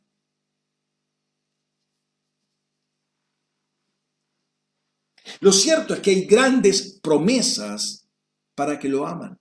O sea, Dios pide que lo amen, es cierto, pero pide eso para que lo hagan, que finalmente nosotros vamos a recibir el beneficio de lo que es amar a Dios.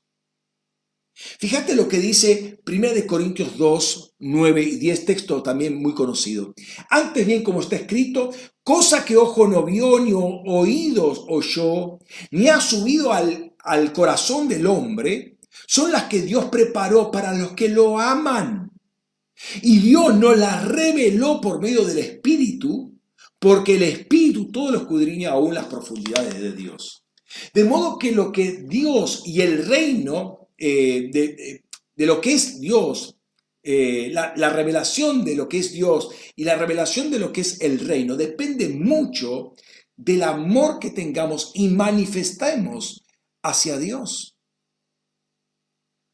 Recordemos que la fe y el amor era un ámbito propicio para que se despliegue el espíritu de revelación, de sabiduría y de revelación en el pleno conocimiento, en el conocimiento pleno del Hijo. Entonces, son las bases de un crecimiento saludable, un crecimiento sustentable, fe y amor. Entonces, perder el amor de Dios, mirá, básicamente lo está diciendo acá, hace que se nos cierre el cielo. Literalmente, se te cierra el cielo y quedamos reducidos a personas frías, religiosas, muertas.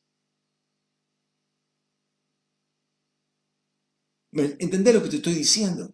Se cierra el cielo. Literalmente se cierra el cielo. Pedro lo pone de una manera bastante particular. Habla de la honra que el varón tiene que tener hacia la mujer para que tus oraciones no sean impedidas, estorbadas. ¿Se acuerdan?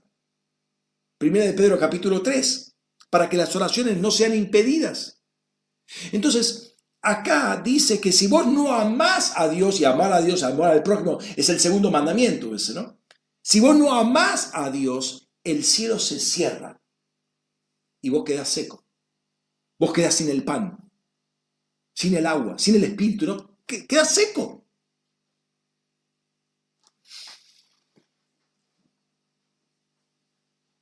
Y el diablo le conviene tener millones y millones de seguidores de Cristo religiosos. Le conviene. ¿Sabe por qué? Porque tarde o temprano esa es la peor propaganda que puede tener la iglesia, el cristiano religioso. No necesita diablo. No, el diablo no, la iglesia no necesita el diablo. El diablo muchas veces es la excusa de la iglesia. Porque al diablo le conviene que haya millones de religiosos fríos y muertos, ¿sí? Porque pueden llenar iglesias, pueden llenar estadios, pero no producen ningún tipo de transformación y al diablo no se le mueve un pelo.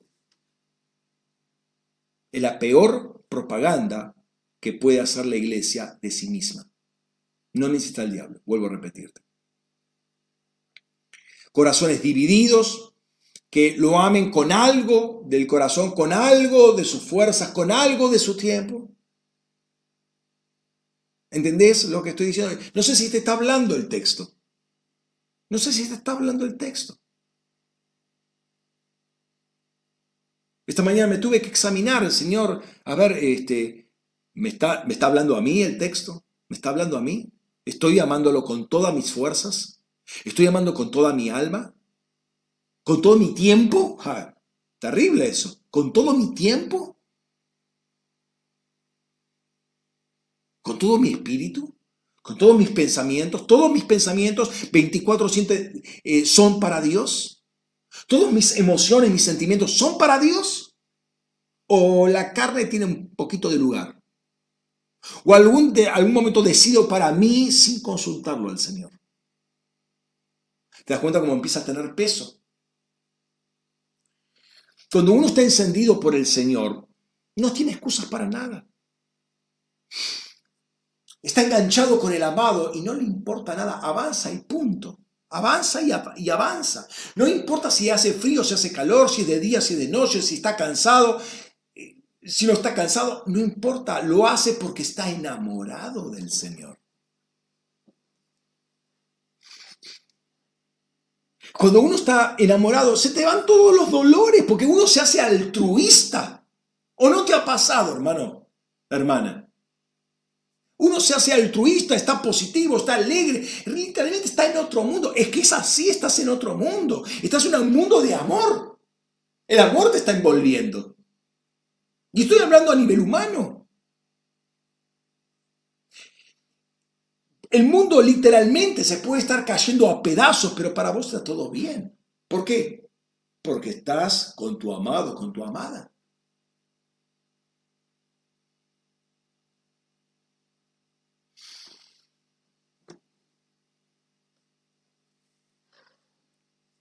El que está enamorado ve todo bien. O si tiene problemas, si está eso que se está cayendo a pedazos, que la economía se hace bolsa, que todos son unos corruptos, no le afecta. ¿Por qué?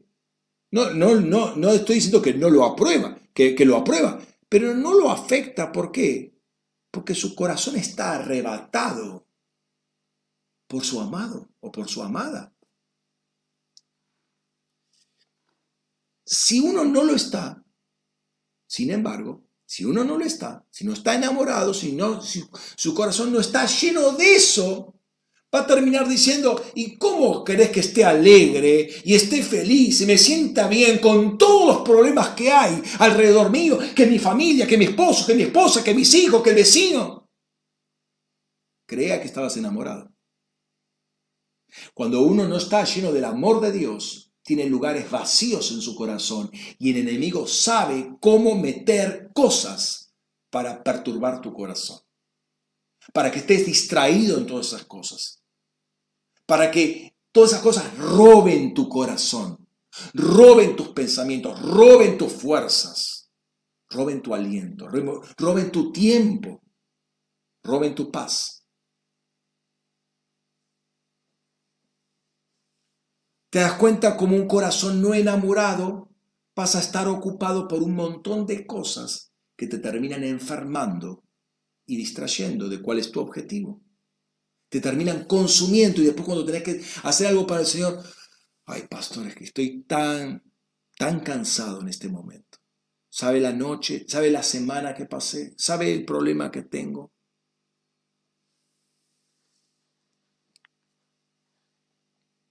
El amor es algo higiénico. Previene que tu corazón se llene de basura. Es higiénico. Te levanta la alegría, te levanta las defensas, te levanta todo. O se llena de Dios tu corazón o se llena de basura. Y si no hay pureza, hay contaminación. Si no hay vida, hay muerte. Uno, mirá lo que voy a... Presta atención, por favor. Mira lo que voy a preguntarte ahora. ¿Uno puede servir a Dios sin amarlo? Yo creo que sí. Yo creo que sí. Justamente es lo que le está tirando de la oreja a los efesios. Yo creo que sí, como un sirviente puede servir a su amo sin amarlo. El sirviente no tiene que amarlo, tiene que servirlo. Entonces el sirviente puede estar trabajando, sea por necesidad, por obligación, por temor, por amenazas, por un sueldo, por protección, por conveniencia. Puede hacerlo. No tiene que amarlo. Está ahí por contrato. O por obligación. O porque perdió la guerra y ahora es esclavo. Punto. No te queda otra. Eso o la muerte. Pero allí nunca está el deseo de crecer. Nunca está el deseo de conocer a la otra persona. Me importa tres dedos, lo hago porque lo tengo que hacer. Lo hago porque si no me muele a palos. Lo hago porque necesito un sueldo, dependo de ese sueldo. Porque si no, no llego.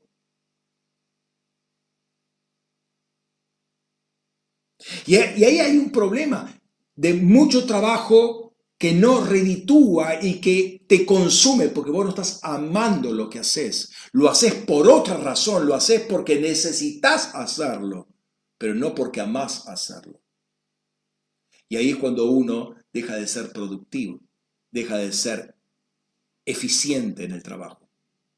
Lo haces por obligación, lo haces por ley, no por amor.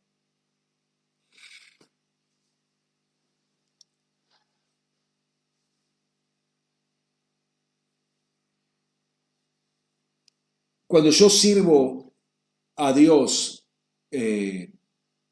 no por amor, lo sirvo bajo la ley.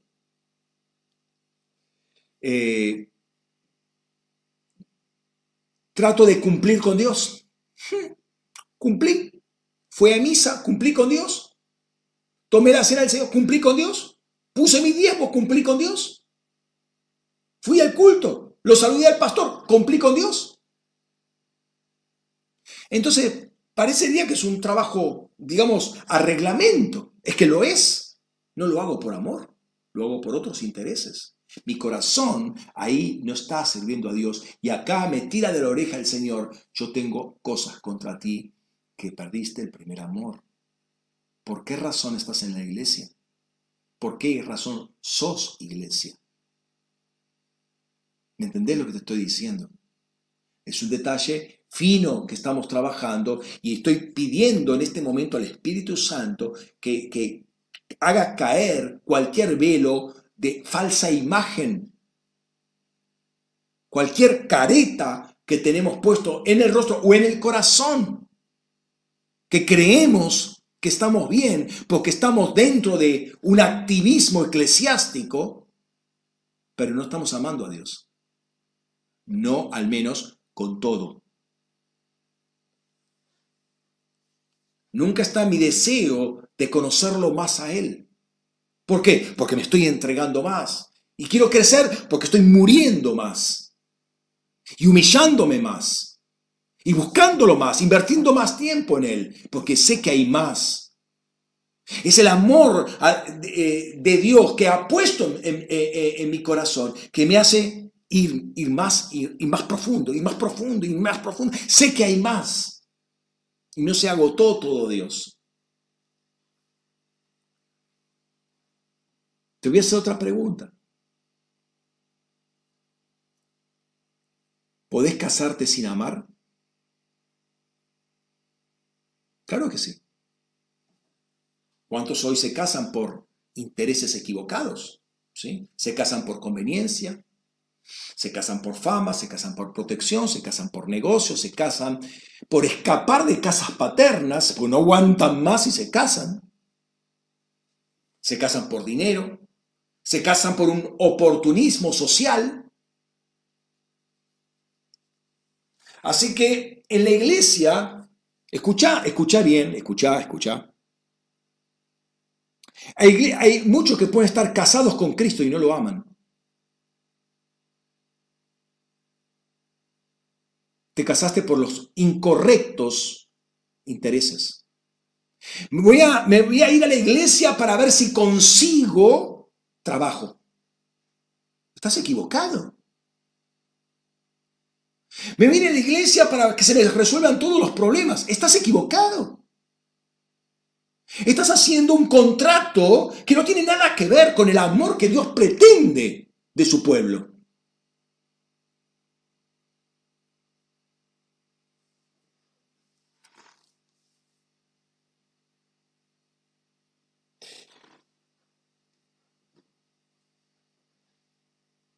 ¿Qué pasa si nos casamos con Cristo y no estamos enamorados de Cristo? Cristo no nos interesa.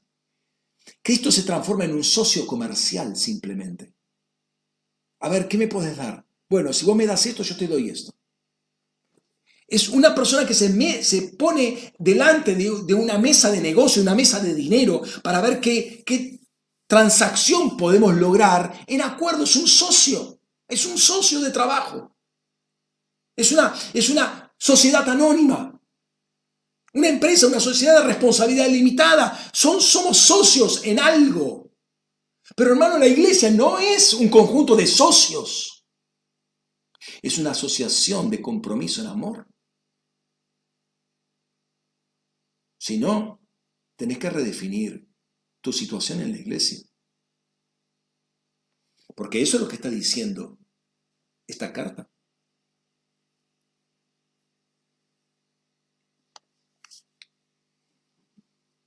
Eso explica por qué algunos nunca crecen.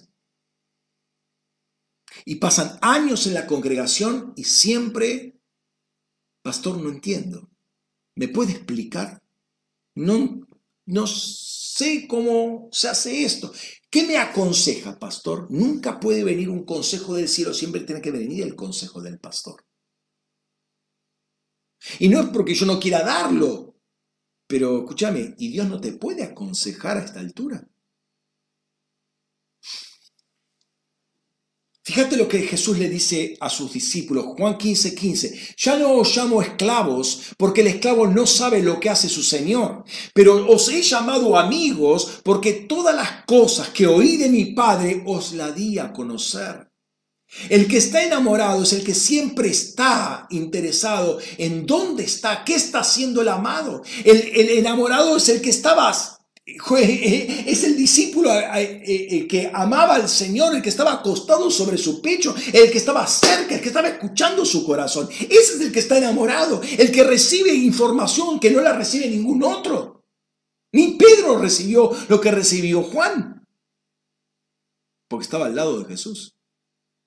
Y cuando Dios lo llama a Pedro, vení Pedro, y Pedro mira para atrás, ¿y qué es? De aquel que me está siguiendo, o sea, de Juan que lo estaba siguiendo. ¿Y a vos qué te importa, Pedro?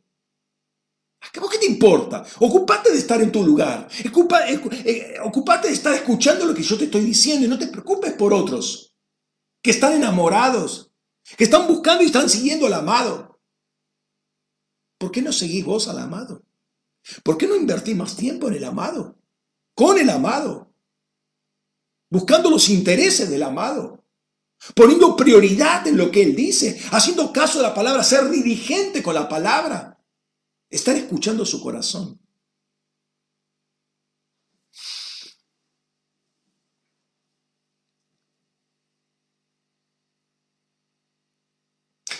La iglesia de Éfeso ya no lo estaba buscando al Señor. Ya estaba en piloto automático. Estaba haciendo cosas. Apruebo todas las cosas que haces. No apruebo cómo las haces. No apruebo la motivación que vos tenés, porque yo veo no solamente las acciones externas y tus luchas y demás, gloria a Dios por eso. Además de eso, yo veo la motivación. Y la motivación no es la correcta. Mirá qué pasa, mirá, escuchá ahora los verbos que voy a poner y fíjate qué pasa cuando uno está en piloto automático. Uno ya no busca, ahora cumple. Uno ya no pregunta, ahora obedece. Uno ya no se expande, se limita al área de su responsabilidad. Ya no está, pero está disponible para cuando lo llamen. ¿Entendés la sutileza de los verbos? O sea, el cumplir, el obedecer, el ser responsable, el estar atento, es 100% bueno. Pero cambia una cosa por la otra.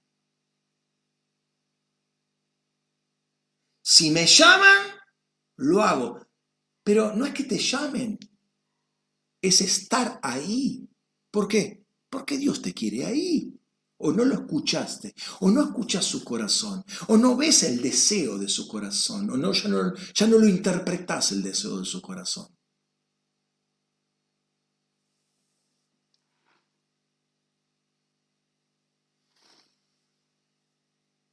Ante la falta de amor se trastocan términos, se trastocan acciones, se ponen prioridades diferentes.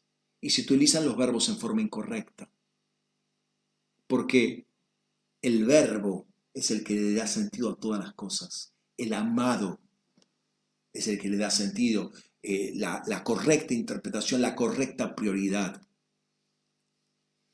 Ahora bien, esto no es un detalle menor. Dios considera que esta es una gran, gran falencia de lo que es la iglesia.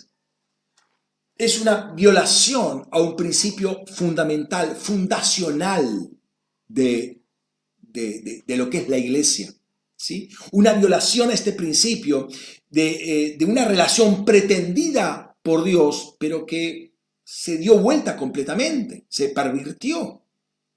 No es figura de un matrimonio correcto. Curiosamente, noten esto. ¿A qué iglesia Dios le enseña qué es el matrimonio? A la iglesia de Éfeso. A la iglesia de Éfeso. Le enseña cuáles son los parámetros de un amor. Y curiosamente, ahí le está diciendo que uno tiene que entregarse completamente al amado como Cristo lo hizo con la iglesia, sin reservas, para la edificación de la iglesia.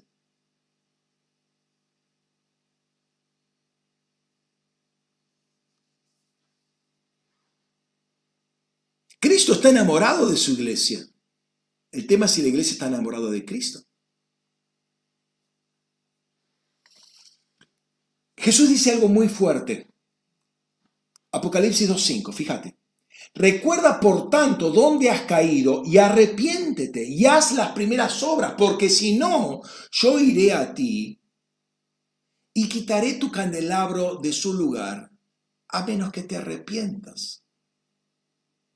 Algo que recién ahora veo, estoy leyendo este texto y recién ahora lo veo. Dice, yo iré a ti. ¿Entendés lo que dice ahí? Yo iré a ti. O sea que Dios no está. Jesús no está ahí. Yo iré. Jesús está alejado de la iglesia. La iglesia lo alejó a Cristo. Yo iré a ti, yo me confrontaré contigo. Yo iré a ti. Si no te arrepientes, quitaré tu candelabro de su lugar. Yo iré a ti. Uy, qué triste, hermano. ¿Sabes que Dios sabe si lo amamos o no lo amamos? Qué triste que Jesús dice, me voy a acercar a ti, pero no con buenas nuevas. Ya está alejado. Ya está alejado, y lo que lo alejó es que nosotros no lo amemos. Él se siente no amado por su iglesia y se aleja. Entonces lo primero que dice acá es hacer memoria, recordar, hacer memoria de dónde has caído. No dónde, de dónde. Fíjate dónde estabas antes, mira dónde estás ahora. En perspectiva correcta, Cristo estaba acá, ahora está allá.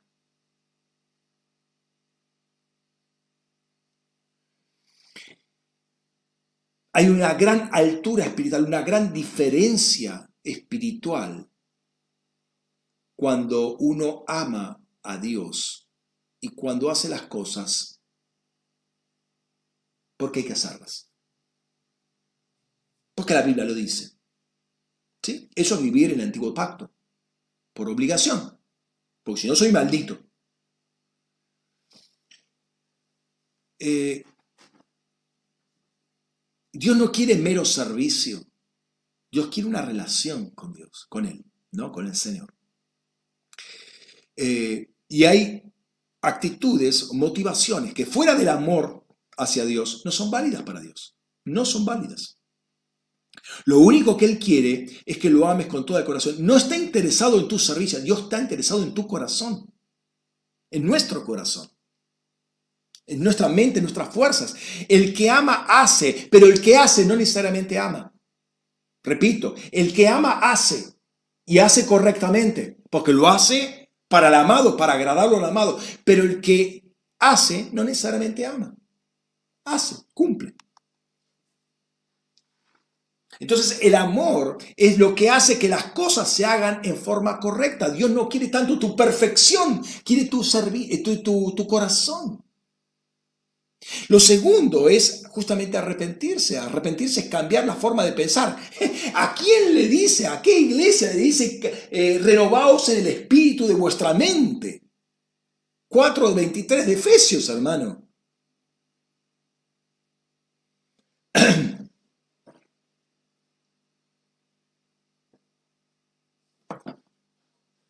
Tenemos que estar conscientes de nuestra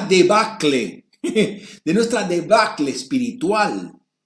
Porque realmente es una debacle espiritual cuando hacemos y hacemos y no lo hacemos por amor. Es una debacle espiritual. Le falta la sustancia. ¿Cuál es la envergadura de esa separación? Aunque te hayas roto el lomo haciendo las cosas. encontrar, date cuenta que Jesús está allá y vos estás acá. El amor, la falta de amor ha separado a Jesús. Hay que cambiar la forma de pensar en varios sentidos. Tenemos que salir de esa manera corriente de vivir el cristianismo, un cristianismo de siervos y no de hijos. Y tenemos que volver a pensar como pensábamos antes de entrar en la modalidad de automático, ¿sí? Pablo también dice, fíjate, cambiar el espíritu de la mente. En otras palabras, ¿qué espíritu está gobernando nuestras mentes? ¿Qué espíritu está gobernando? Entendés que hay alguien que está gobernando. Hay una entidad que está gobernando nuestras mentes y no es la correcta. ¿Es el Espíritu Santo o algún espíritu de activismo, de esclavitud, de frialdad, de cumplimiento, de ley? ¿Es espíritu de esclavitud o espíritu de adopción? Fíjate lo que dice Pablo. Pablo dice, Romanos 8:15, porque no recibiste un espíritu de esclavitud para estar otra vez en temor, sino que recibiste el espíritu de adopción por el cual clamamos Abba Padre. Y luego en Gálatas 4:6 y 7 dice, por cuanto sois hijos, Dios envió al espíritu de su Hijo a nuestros corazones que clama Abba Padre. Así que ya no eres esclavo, sino hijo, y si hijo, también heredero por medio de Dios. Entonces, escucha bien, entonces, ya no es que el diablo se lleva todo el crédito. ¿Te acordás que habíamos dicho que sí, si el diablo puede cegar la mente de los incrédulos, el velo para que no crean en el evangelio de Cristo, ahora el diablo no es solamente el culpable de hacernos religiosos, no es el culpable de hacernos religiosos, porque si hay en nosotros un espíritu de orfandad, escuchá por favor, si hay en nosotros un espíritu de orfandad, vamos a caer tarde o temprano en la frialdad del servicio por el servicio para agradarlo a Dios con nuestras propias obras. Es necesario sacar todo tipo de orfandad de nuestras vidas, ¿sí? Que van desde el rechazo hasta el abandono, que van desde el reclamo hasta la recriminación a Dios, porque las cosas no son como son, o porque a mí me pasan todas estas cosas, por todas las desgracias que tengo que pasar, que usted no sabe, pastor, y que esto, y que mi hermano, y que mi tío, y que mi sobrino. Y que obviamente no podemos ver a Dios como Padre, no lo podemos ver, por lo tanto no podemos ver y apreciar el amor del Padre. El amor de Dios que ha sido derramado en nuestros corazones. ¿Por qué? Porque el corazón está dividido. Este punto es más serio de lo que pensamos. No es un detalle menor. Pablo termina, o mejor dicho, Juan termina sin dejar de mencionar esto. No termina sin dejar de mencionar esto. Apocalipsis 2:5, la segunda parte. Fíjate, dice, porque si no, yo iré a ti y quitaré tu candelabro de su lugar, a menos que te arrepientas. ¿Qué es retirar el candelabro de su lugar? Es remover el candelabro, no es quitar al pastor o al obispo de la congregación, sino que destronar a la iglesia. Lo está diciendo Jesús. Es destronar la iglesia, es cancelar sus pretensiones de reino, mientras que se predica, que se vive la vida Cristo y se confiesa a Cristo y demás, pero él sabe si hay amor, si se está amando. Jesús, en otra instancia previa, le dice a sus oyentes, Mateo 21:43, dice, por esto os digo que el reino de Dios os será quitado y será dado a un pueblo que produzca frutos de él. Se lo está diciendo a los judíos en este caso. Te saco el reino. A la iglesia te remuevo tu candelabro.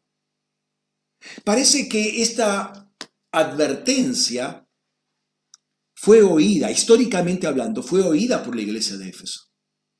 La iglesia de Éfeso reaccionó. ¿Cómo sé esto? Hay un documento que se llama la Carta a los Efesios de un tal Ignacio de Antioquía.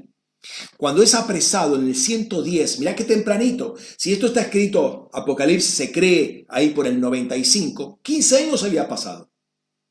Para el 110, Ignacio de Antioquía, obispo de Antioquía, es atrapado y llevado a Roma para su martirio. Y en esa instancia escribe 7 cartas. Qué interesante, otra vez 7, ¿no? 7 cartas. Una de esas cartas va justamente a los Efesios. Y ahí elogia a la iglesia de los Efesios. La elogia. Entonces, de alguna manera, fueron impartidos por esta carta, ¿sí? Por esta admonición fuerte que hace Jesús. Pero el punto es que pocas décadas después, muerto Ignacio y muerto muchos otros, esta iglesia se desvirtuó completamente y dejó de existir, y hoy son ruinas. Hoy podemos ver a Éfeso, ahí cerca de una ciudad turca que está por ahí, ahora no me acuerdo el nombre, pero son pedazos de piedra, sobre piedra. ¿Y dónde está la iglesia de Éfeso? Desapareció. Dios la removió. Y ahora te voy a mostrar por qué la removió. Porque literalmente, si Jesús dice que a menos que te arrepientas, yo voy a quitar tu candelabro, lo va a quitar. Y eso es válido para la iglesia de Éfeso como para cualquier iglesia. Si Jesús tiene que remover, Él sigue teniendo el dominio, el gobierno, Él sigue teniendo la estrella en su mano, Él crateó la estrella.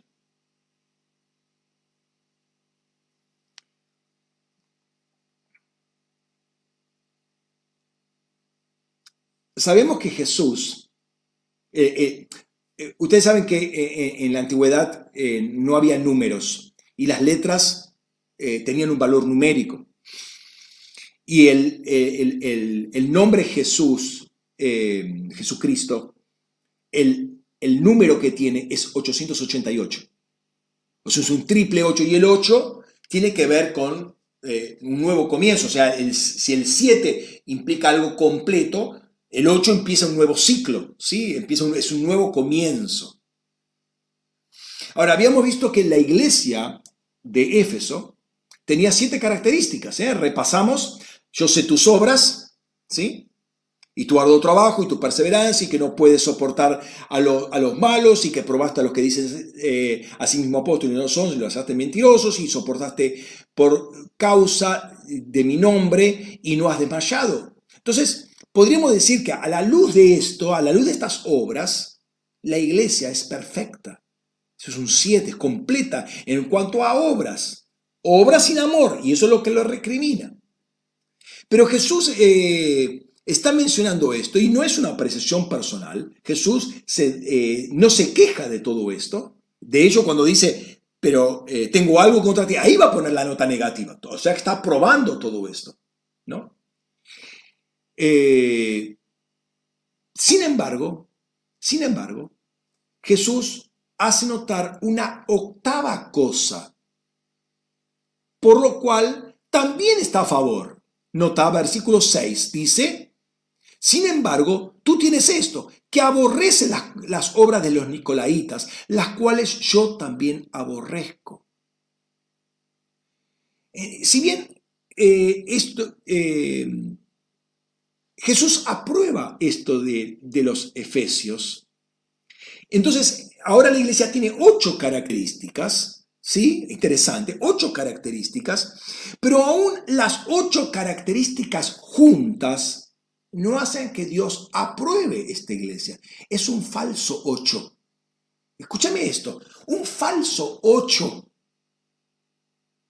Ahora, si el 8 es el número que caracteriza a Cristo, este es un falso 8. Quiero decirte esto. Los nicolaítas tenían una doctrina gnóstica, ¿no? Por lo tanto, hacían obras conforme a los gnósticos. Los efesios combatían esto, no aprobaban esto, o sea, no aprobaban, tenían lo que se llama una doctrina correcta. ¿Sabes una cosa? A Dios no le importa que tengas una doctrina correcta. No es lo fundamental, ni siquiera la doctrina correcta, la sana doctrina. O sea, que tenga la doctrina correcta no hace a que Dios te apruebe. Aprobará la doctrina, pero no te aprueba a ti. Dios no busca a esclavos con sana doctrina, sino a hijos viviendo, agradando y amando al Padre. Eso es lo que busca Dios. No siervos con sana doctrina. Entonces, finalmente, estas 8 características hacen un falso 8, una falsa iglesia. Todo lo externo está bien, ¿sí? Pero falta el ingrediente fundamental. Y lo que para nosotros puede ser un detalle menor, Dios lo juzga fuertemente porque está armando un falso, una falsa iglesia, un falso diseño, que va a ser la propaganda, la peor propaganda que puede dar la creación acerca de lo que es la iglesia. No necesita del diablo, necesita de hijos que no lo amen, o de siervos disfrazados de hijos. Entonces lo que va a hacer es destronarla. Le saca el candelabro. Esto estaría formando más una organización que el organismo vivo. Está formando más una institución, más que un cuerpo.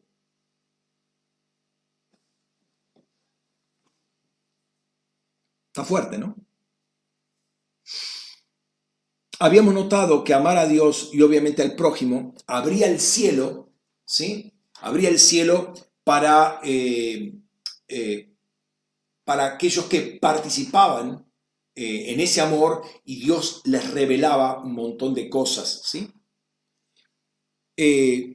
Obviamente uno tiene que vencer en este tema del amor. O sea, ¿qué es lo que te priva de amar a Dios con todo? Tenés que vencer. Ahí hay que vencer. O sea, uno dice, no, yo vencía el pecado, vencía la carne, vencía esto, vencía la tentación. Todo perfecto eso. Pero hay que vencer a las causas por las cuales no estás amando con toda tu mente, con todo tu corazón, con todas tus fuerzas, con toda tu alma. ¿Por qué no lo estás haciendo? Hay que vencer ahí. Y el que no vence ya sabe lo que le espera. Pero al que vence, dice ahí, al que vence, le daré de comer del árbol de la vida que está en el paraíso de Dios.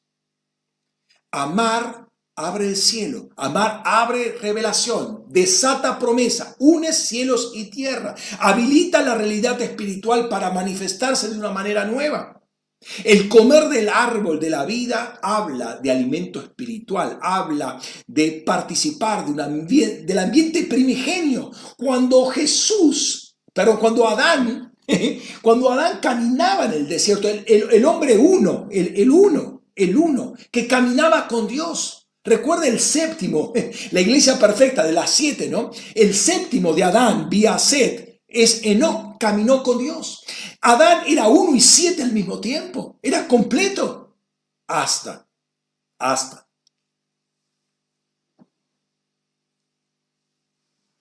Comer del árbol de la vida habla del alimento celestial, de la participación, de esa realidad, de esa atmósfera de Dios, ¿no?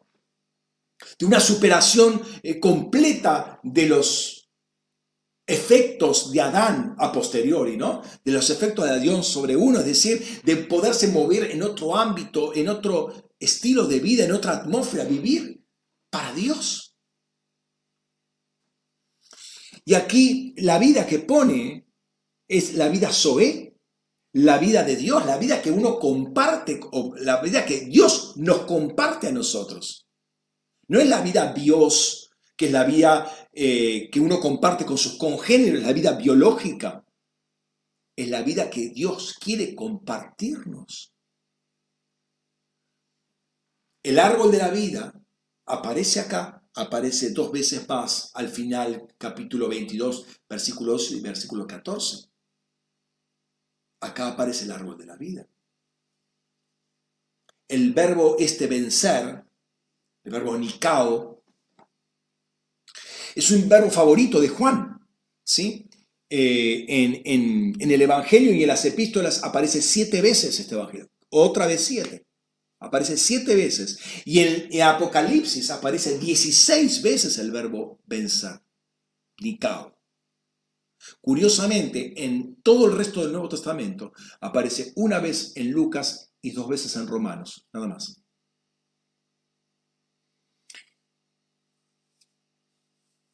Y no es para menos que al extenderse tanto en su vida y pasar por muchas aflicciones, su vida de años de vida terrenal, Juan pasó muchas aflicciones y tuvo oportunidad muchas veces de tirar la toalla, pero él venció.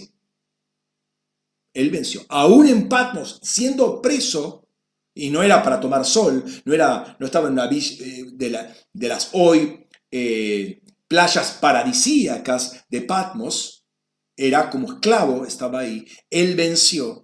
Y él pudo vencer por la fe y por el amor. Y nos llama a nosotros a vencer en la fe y en el amor. ¿Sí? Él va a decir, la fe vence al mundo. Primera de Juan 5:4. La fe vence al mundo. Y va a estar fortaleciendo una y otra vez el hecho de que un mandamiento nuevo les doy. Amaos unos a otros. ¿Sí? Entonces, la fe y el amor son las dos fuerzas, por así decirlo, que vencen y nos catapultan hacia la unidad con Cristo. Por último, hay un elemento común que tienen todas las iglesias a las que escribe y que dice esto. Apocalipsis 2:7, la primera parte, dice, y el que tiene oídos, oiga qué dice el Espíritu a las iglesias. Lo que le dice es lo que ya oímos, lo que le dice a Éfeso es lo que ya oímos. Esto que ya oímos lo tienen que leer, lo tienen que oír todas las iglesias. Por eso lo va a recibir la de Esmirna, lo va a decir la de Pérgamo, lo va a recibir la de Teatira, lo va a decir la de Filadelfia, la de Laodicea, etc. Todos lo van a recibir, todos tienen que escuchar. Y la iglesia de Éfeso tiene que escuchar también todas las demás. ¿Sí? El que tiene oídos se refiere al que quiere oír. El que quiere oír, el que está dispuesto a oír. El que sabe el precio que implica oír. Si yo no oigo, bueno, no sabía. Pero oír tiene un precio. Recibir una revelación tiene un precio. Es muy tremendo. Uy, nuevamente, cuando uno lee la carta a los Efesios, el recibir, Pablo ahí hablando de la revelación, el recibir la revelación que Pablo está describiendo lo compromete a Pablo de una manera impresionante. Y ahí se ve si realmente uno lo ama o no lo ama. Entonces es muy lindo recibir revelación, recibir visión, recibir esto, recibir aquello. Pero cuanto más da el Señor, más demanda. De trabajo. Sí, pero fundamentalmente de amor. Porque está manifestando ese amor que ha depositado en nuestros corazones, ¿no? Entonces, estar dispuestos a oír. Estar dispuestos a oír. Notar que, de nuevo, estoy diciendo lo que decía al principio, que si bien la carta está llevada a un ángel, escrita a un ángel, pronunciada, declarada a un ángel, también está hablando a individuos. Y acá le está hablando a individuos. El que oye, el que cualquiera que tiene oídos, oiga, acá hay un desafío, hay un desafío. El tema es bastante fuerte porque la iglesia como tal puede desaparecer, pero el cristiano individual puede sobrevivir. La iglesia puede estar coronada con vida eterna, pero si es vencida, va a perder la recompensa. Te saca el candelabro. El Espíritu Santo está hablando a las iglesias, no está hablando a nosotros, no está hablando a los ministerios, luz de las aguas, a las naciones.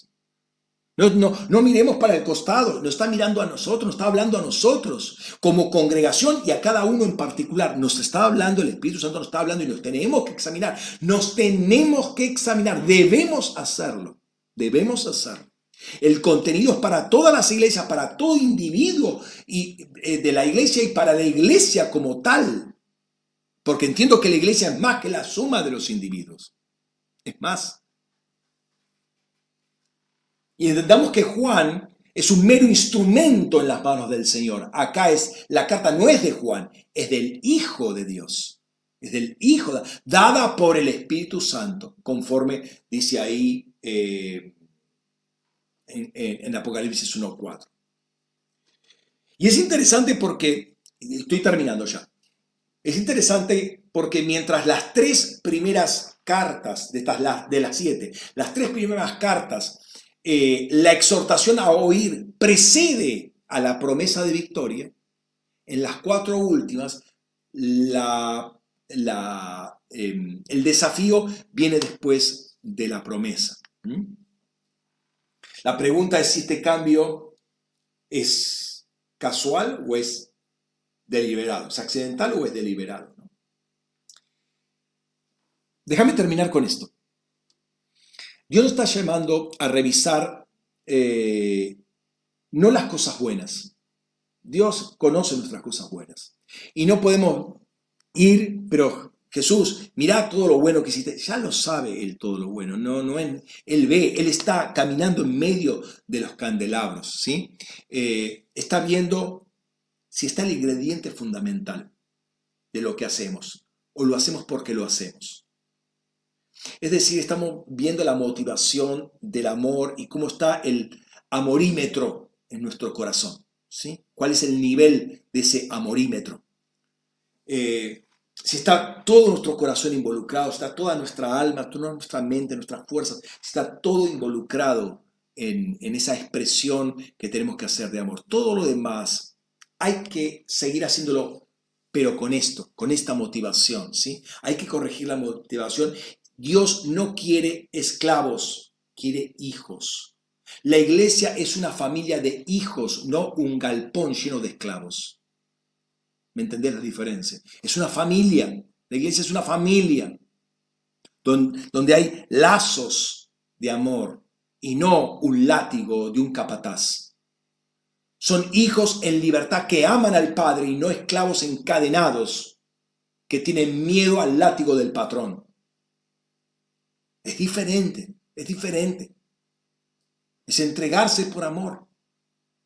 Y si bien Dios aprueba toda la gestión de esta iglesia, el no poner amor como algo prioritario puede remover totalmente a esta iglesia de su lugar. La iglesia puede literalmente desaparecer, aunque los cristianos no desaparecen. ¿Qué pasa? Se van por otros lados. La iglesia está. O sea, la iglesia desaparece. ¿Por qué? Porque Dios le sacó. Yo te voy a hacer una pregunta. Y fíjate al grado al cual voy, porque entiendo que Dios está confrontando a nuestra congregación. La pregunta es, ¿puede desaparecer los ministerios luz de las aguas de las naciones en Lomas y o en la resurrección? ¿Puede desaparecer? Sí. Sí. ¿Pueden desaparecer los cristianos? No necesariamente. Desaparece la iglesia, los cristianos se van para otro. ¿Por qué? Porque Dios removió el candelabro. Si no se arrepiente, si no ama, si no ama. Y en eso dependen todos los integrantes, ¿sí? Porque si no ama, está desarrollando un antidiseño de iglesia. Y esto nos da lugar, o mejor dicho, este entendimiento muestra qué implica tener un candelabro encendido en los celestiales, ¿no? Ahora, escucha esto. Había dicho que la iglesia de Éfeso había reaccionado diligentemente en arrepentimiento a lo que le estaba diciendo el apóstol Juan, lo cual se ve justamente en esta carta, este documento antiguo, los padres apostólicos, de la iglesia del obispo de Antioquía, Ignacio, a los efesios. ¿Sí? Se ve que se había puesto las pilas. Perfecto. Poco tiempo después, esta iglesia empieza a tomar elementos de lo que iba a ser un catolicismo primitivo. Porque claro, empieza a desarrollarse toda esta iglesia y empieza a tomar elementos de que no son, que son foráneos, que son extranjeros, que no tienen nada que ver con el Evangelio, con el Espíritu Santo, y toma y toma y toma. Y justamente en este lugar, en esta ciudad, se desarrolla lo que se llamó el Concilio de Éfeso. En esta iglesia la que convoca, y se hace el Concilio de Éfeso. ¿Qué se decreta en el Concilio de Éfeso? María, la madre de Jesús.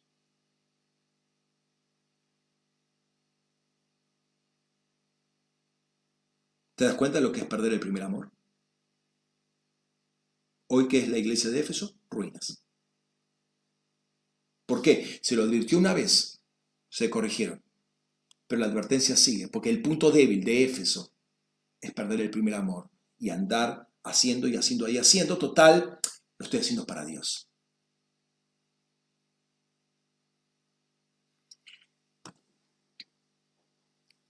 Las fuerzas enemigas no están ajenas, o sea, el enemigo está buscando el momento.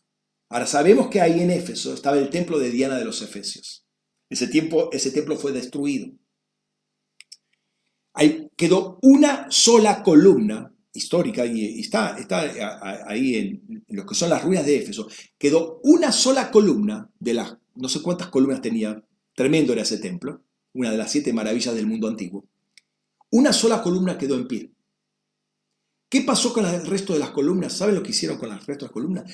Se lo llevaron a Constantinopla, que está al norte, ¿sí? Estambul, eso era Constantinopla antes, en el periodo bizantino, Estambul. Ahí está la iglesia de Santa Sofía, la famosa iglesia mezquita, ¿sí? Museo hoy por hoy, ¿no? Las columnas, escucha bien, las columnas del templo de Diana de los Efesios pasaron a ser las columnas de la iglesia de Santa Sofía, o sea, de la Santa Sabiduría.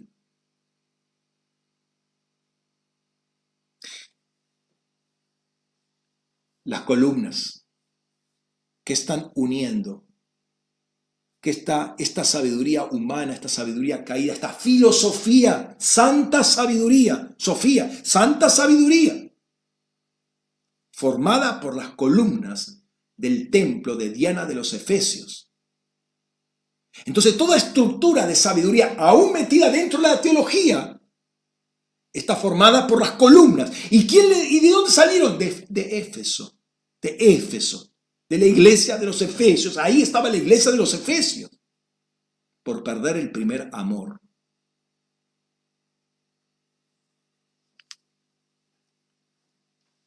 Si Dios dice que puede remover el candelabro de su lugar, lo puede hacer. Pero necesita...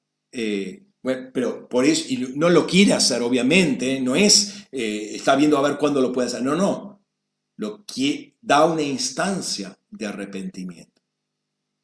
El sentido de estos mensajes, de este que dio hoy como de los que vienen, es justamente examinarnos a la luz de la palabra y rectificar que justamente cualquier actitud que no vaya en contra, porque Dios quiere levantar a su iglesia, encender a su iglesia,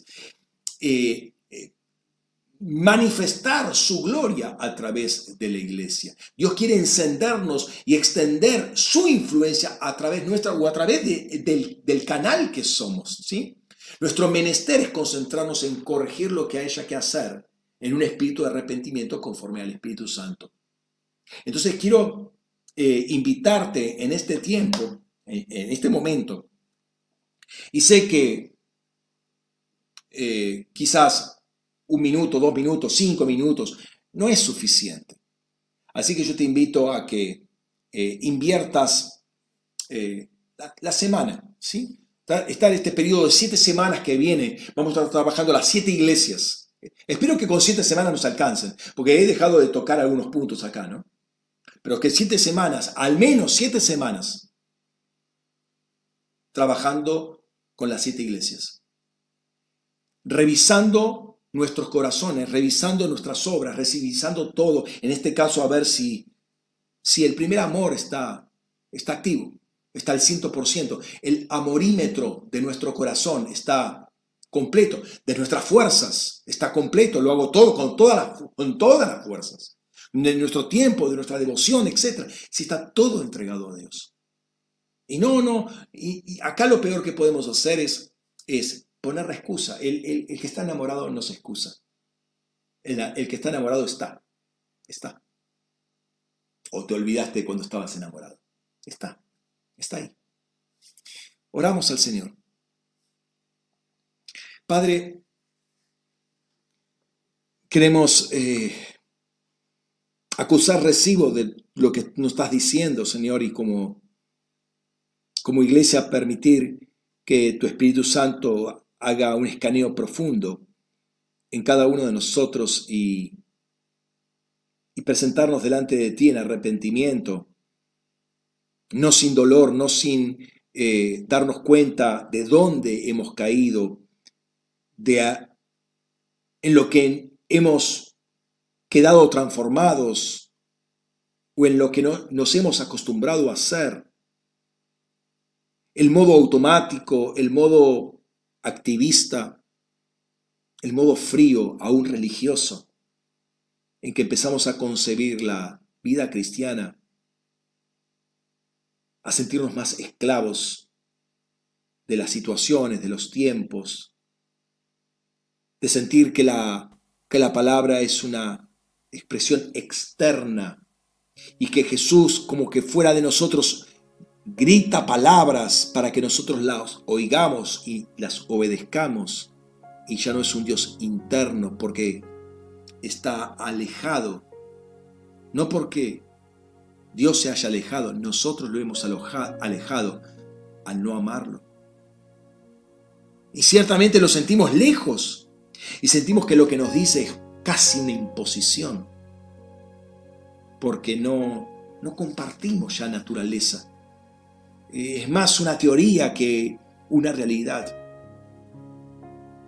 Señor, queremos presentarnos delante de ti para ver de dónde hemos caído y arrepentirnos, cambiar nuestra forma de pensar, permitirle que nuestros pensamientos no estén manejados por otro espíritu, sino con el Espíritu de Cristo.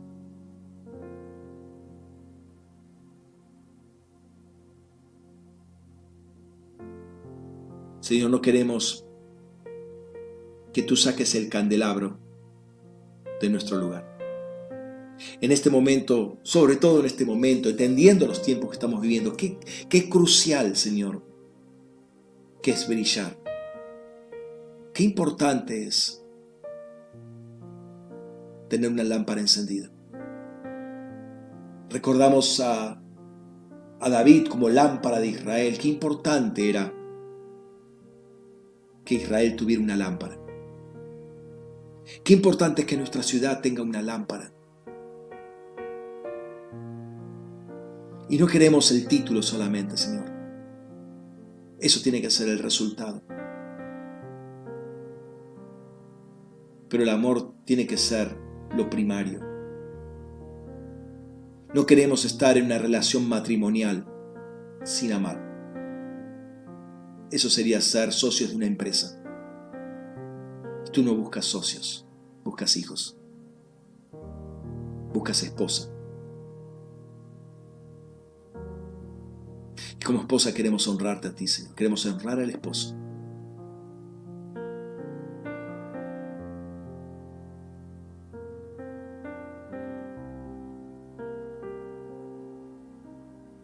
Señor, que podamos volver a enamorarnos de ti, Señor. Y así se pueda encender nuestra pasión por ti, nuestros tiempos contigo. Cuando sentíamos que nos agotábamos, pero qué gozo que había en el Señor, agotándonos por hacer las cosas para ti. Y lo hacíamos con pasión, con dedicación, separábamos tiempo, separábamos cosas, separábamos todo, y esto para mi Señor, y esto para el Señor, y esto para el Señor. Teníamos al Señor en todos nuestros pensamientos, y esto se lo reservo para el Señor. Era el amado. Era el amado. No era un hombre más de la empresa, era el amado.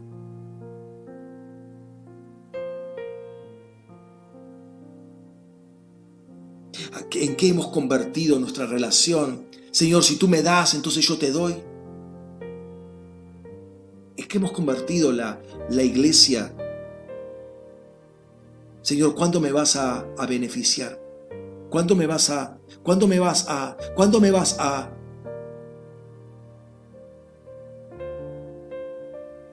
Cuando Jesús dice, ¿y cuándo me vas a amar? ¿Y cuándo me vas a invertir toda tu vida, derramar toda tu vida? Jesús se vació completamente en la cruz.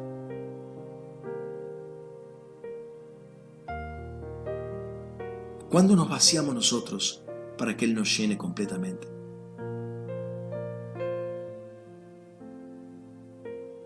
Señor, que este tiempo, esta semana, Señor, podamos estar trabajando más profundamente en las células. Cuando participaba en las células, cuando preparaba mi mensaje en las células, cuando preparaba, venía con una adoración, porque vivía ese momento. Ahora ya me olvidé de la célula, pero voy al culto, pero leo la Biblia, pastor. Pero ofrendo, pastor. Cuando ofrendaba. Y no, pastor, ahora usted entiende que la situación económica está complicada. Entiendo. Cuando me levantaba temprano y buscaba al Señor al alba, antes que saliera el sol, y estaba ahí clamando al Señor, viendo, clamando por naciones, por el cinturón del Sahel. ¿Qué tengo que ver yo con el cinturón del Sahel? Pero yo estaba enamorado de Dios e invertí ese tiempo porque era impresionante.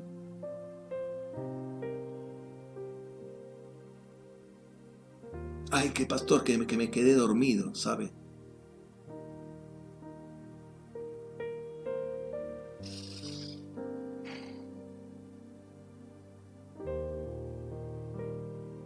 Señor, perdónanos. Porque entramos en una etapa de frialdad,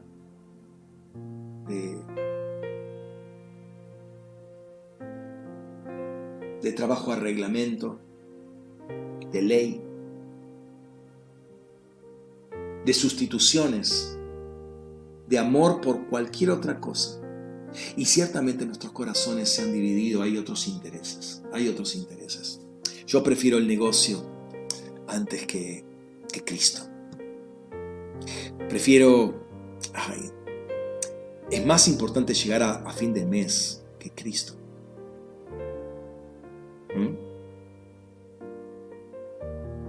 Pero pastor, usted no entiende que... ¿Y te crees que Dios no entiende? ¿Que no sabe? ¿Que no conoce?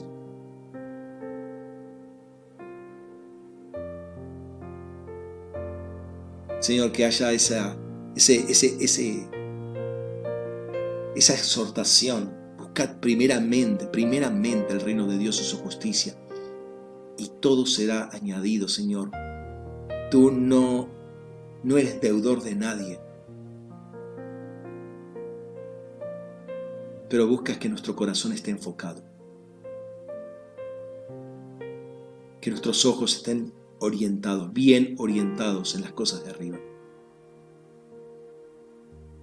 Señor, perdónanos, Señor, por todos estos desvíos, por todas estas excusas que hemos puesto y creemos que estamos bien y que tenemos razón en justificarnos, cuando quieres que nos arrepintamos y no nos autojustifiquemos, cuando tú eres el que justifica, no nosotros. Nos deificamos a nosotros mismos cuando nos queremos autojustificar.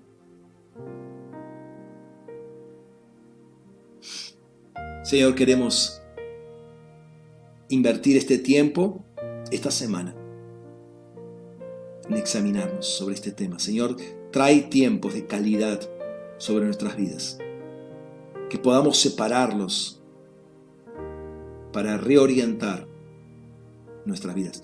No sea cosa que quites el candelabro de nuestro lugar. Nos diste un lugar privilegiado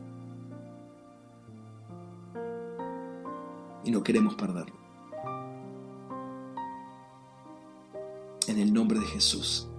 Gracias, Señor, porque hay promesa. Hay promesa para el que vence. Señor, hay promesa de estar en ese ambiente, Señor, celestial, ese ambiente de caminar contigo, de comer del árbol de la vida, de participar de vida eterna, de caminar contigo. Es tremendo. De deshacernos de todo lo que vino después de Génesis 3:6 y volver a estar antes en Génesis 2, caminando con el Señor.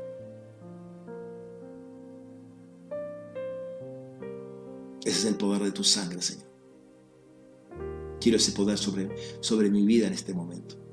Quiero ese poder sobre mi vida. En el nombre de Jesús. En el nombre de Jesús.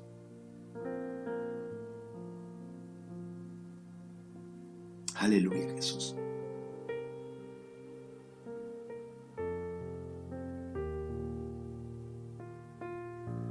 Amén. Amén.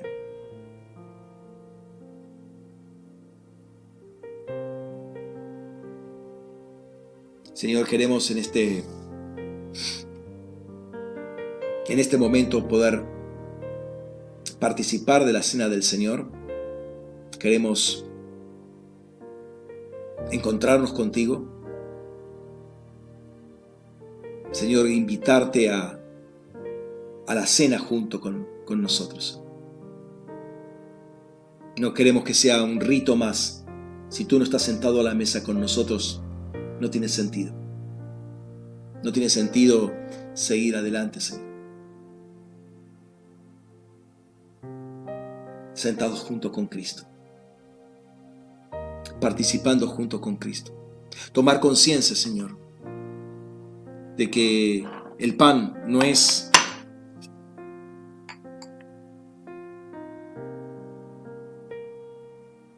algo afuera, es algo adentro. La copa de vino, o sea, lo que Jesús hizo por nosotros.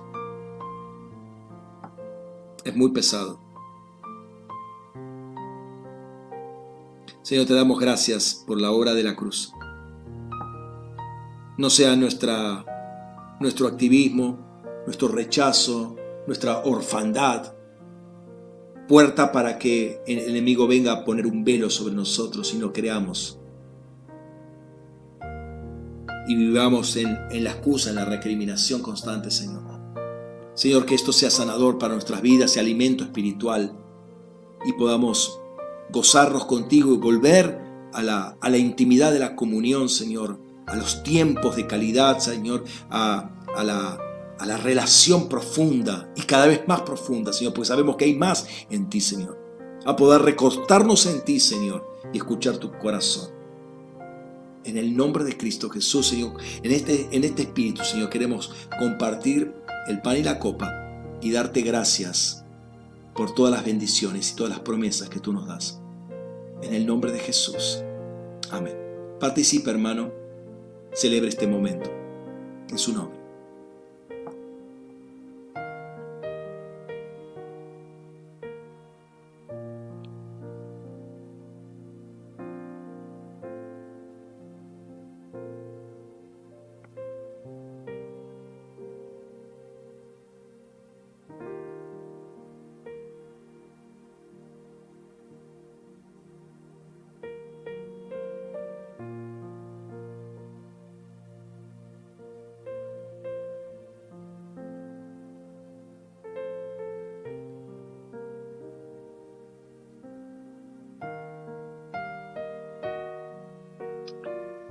Amén. Amén. Gloria al Señor. Gracias, hermanos, por compartir este tiempo. Recuerden que como que la idea sigue, ¿no? No lo terminamos acá. O sea, la predicación, el mensaje, la enseñanza termina acá, pero la actitud se desarrolla también durante toda la semana. Así que invertamos este tiempo porque creo que el Señor está abriendo una puerta muy, muy impresionante. Se nos está llevando a cosas muy profundas y no es cuestión de seguir en el activismo. No, tengo muchas cosas que hacer durante la semana. No.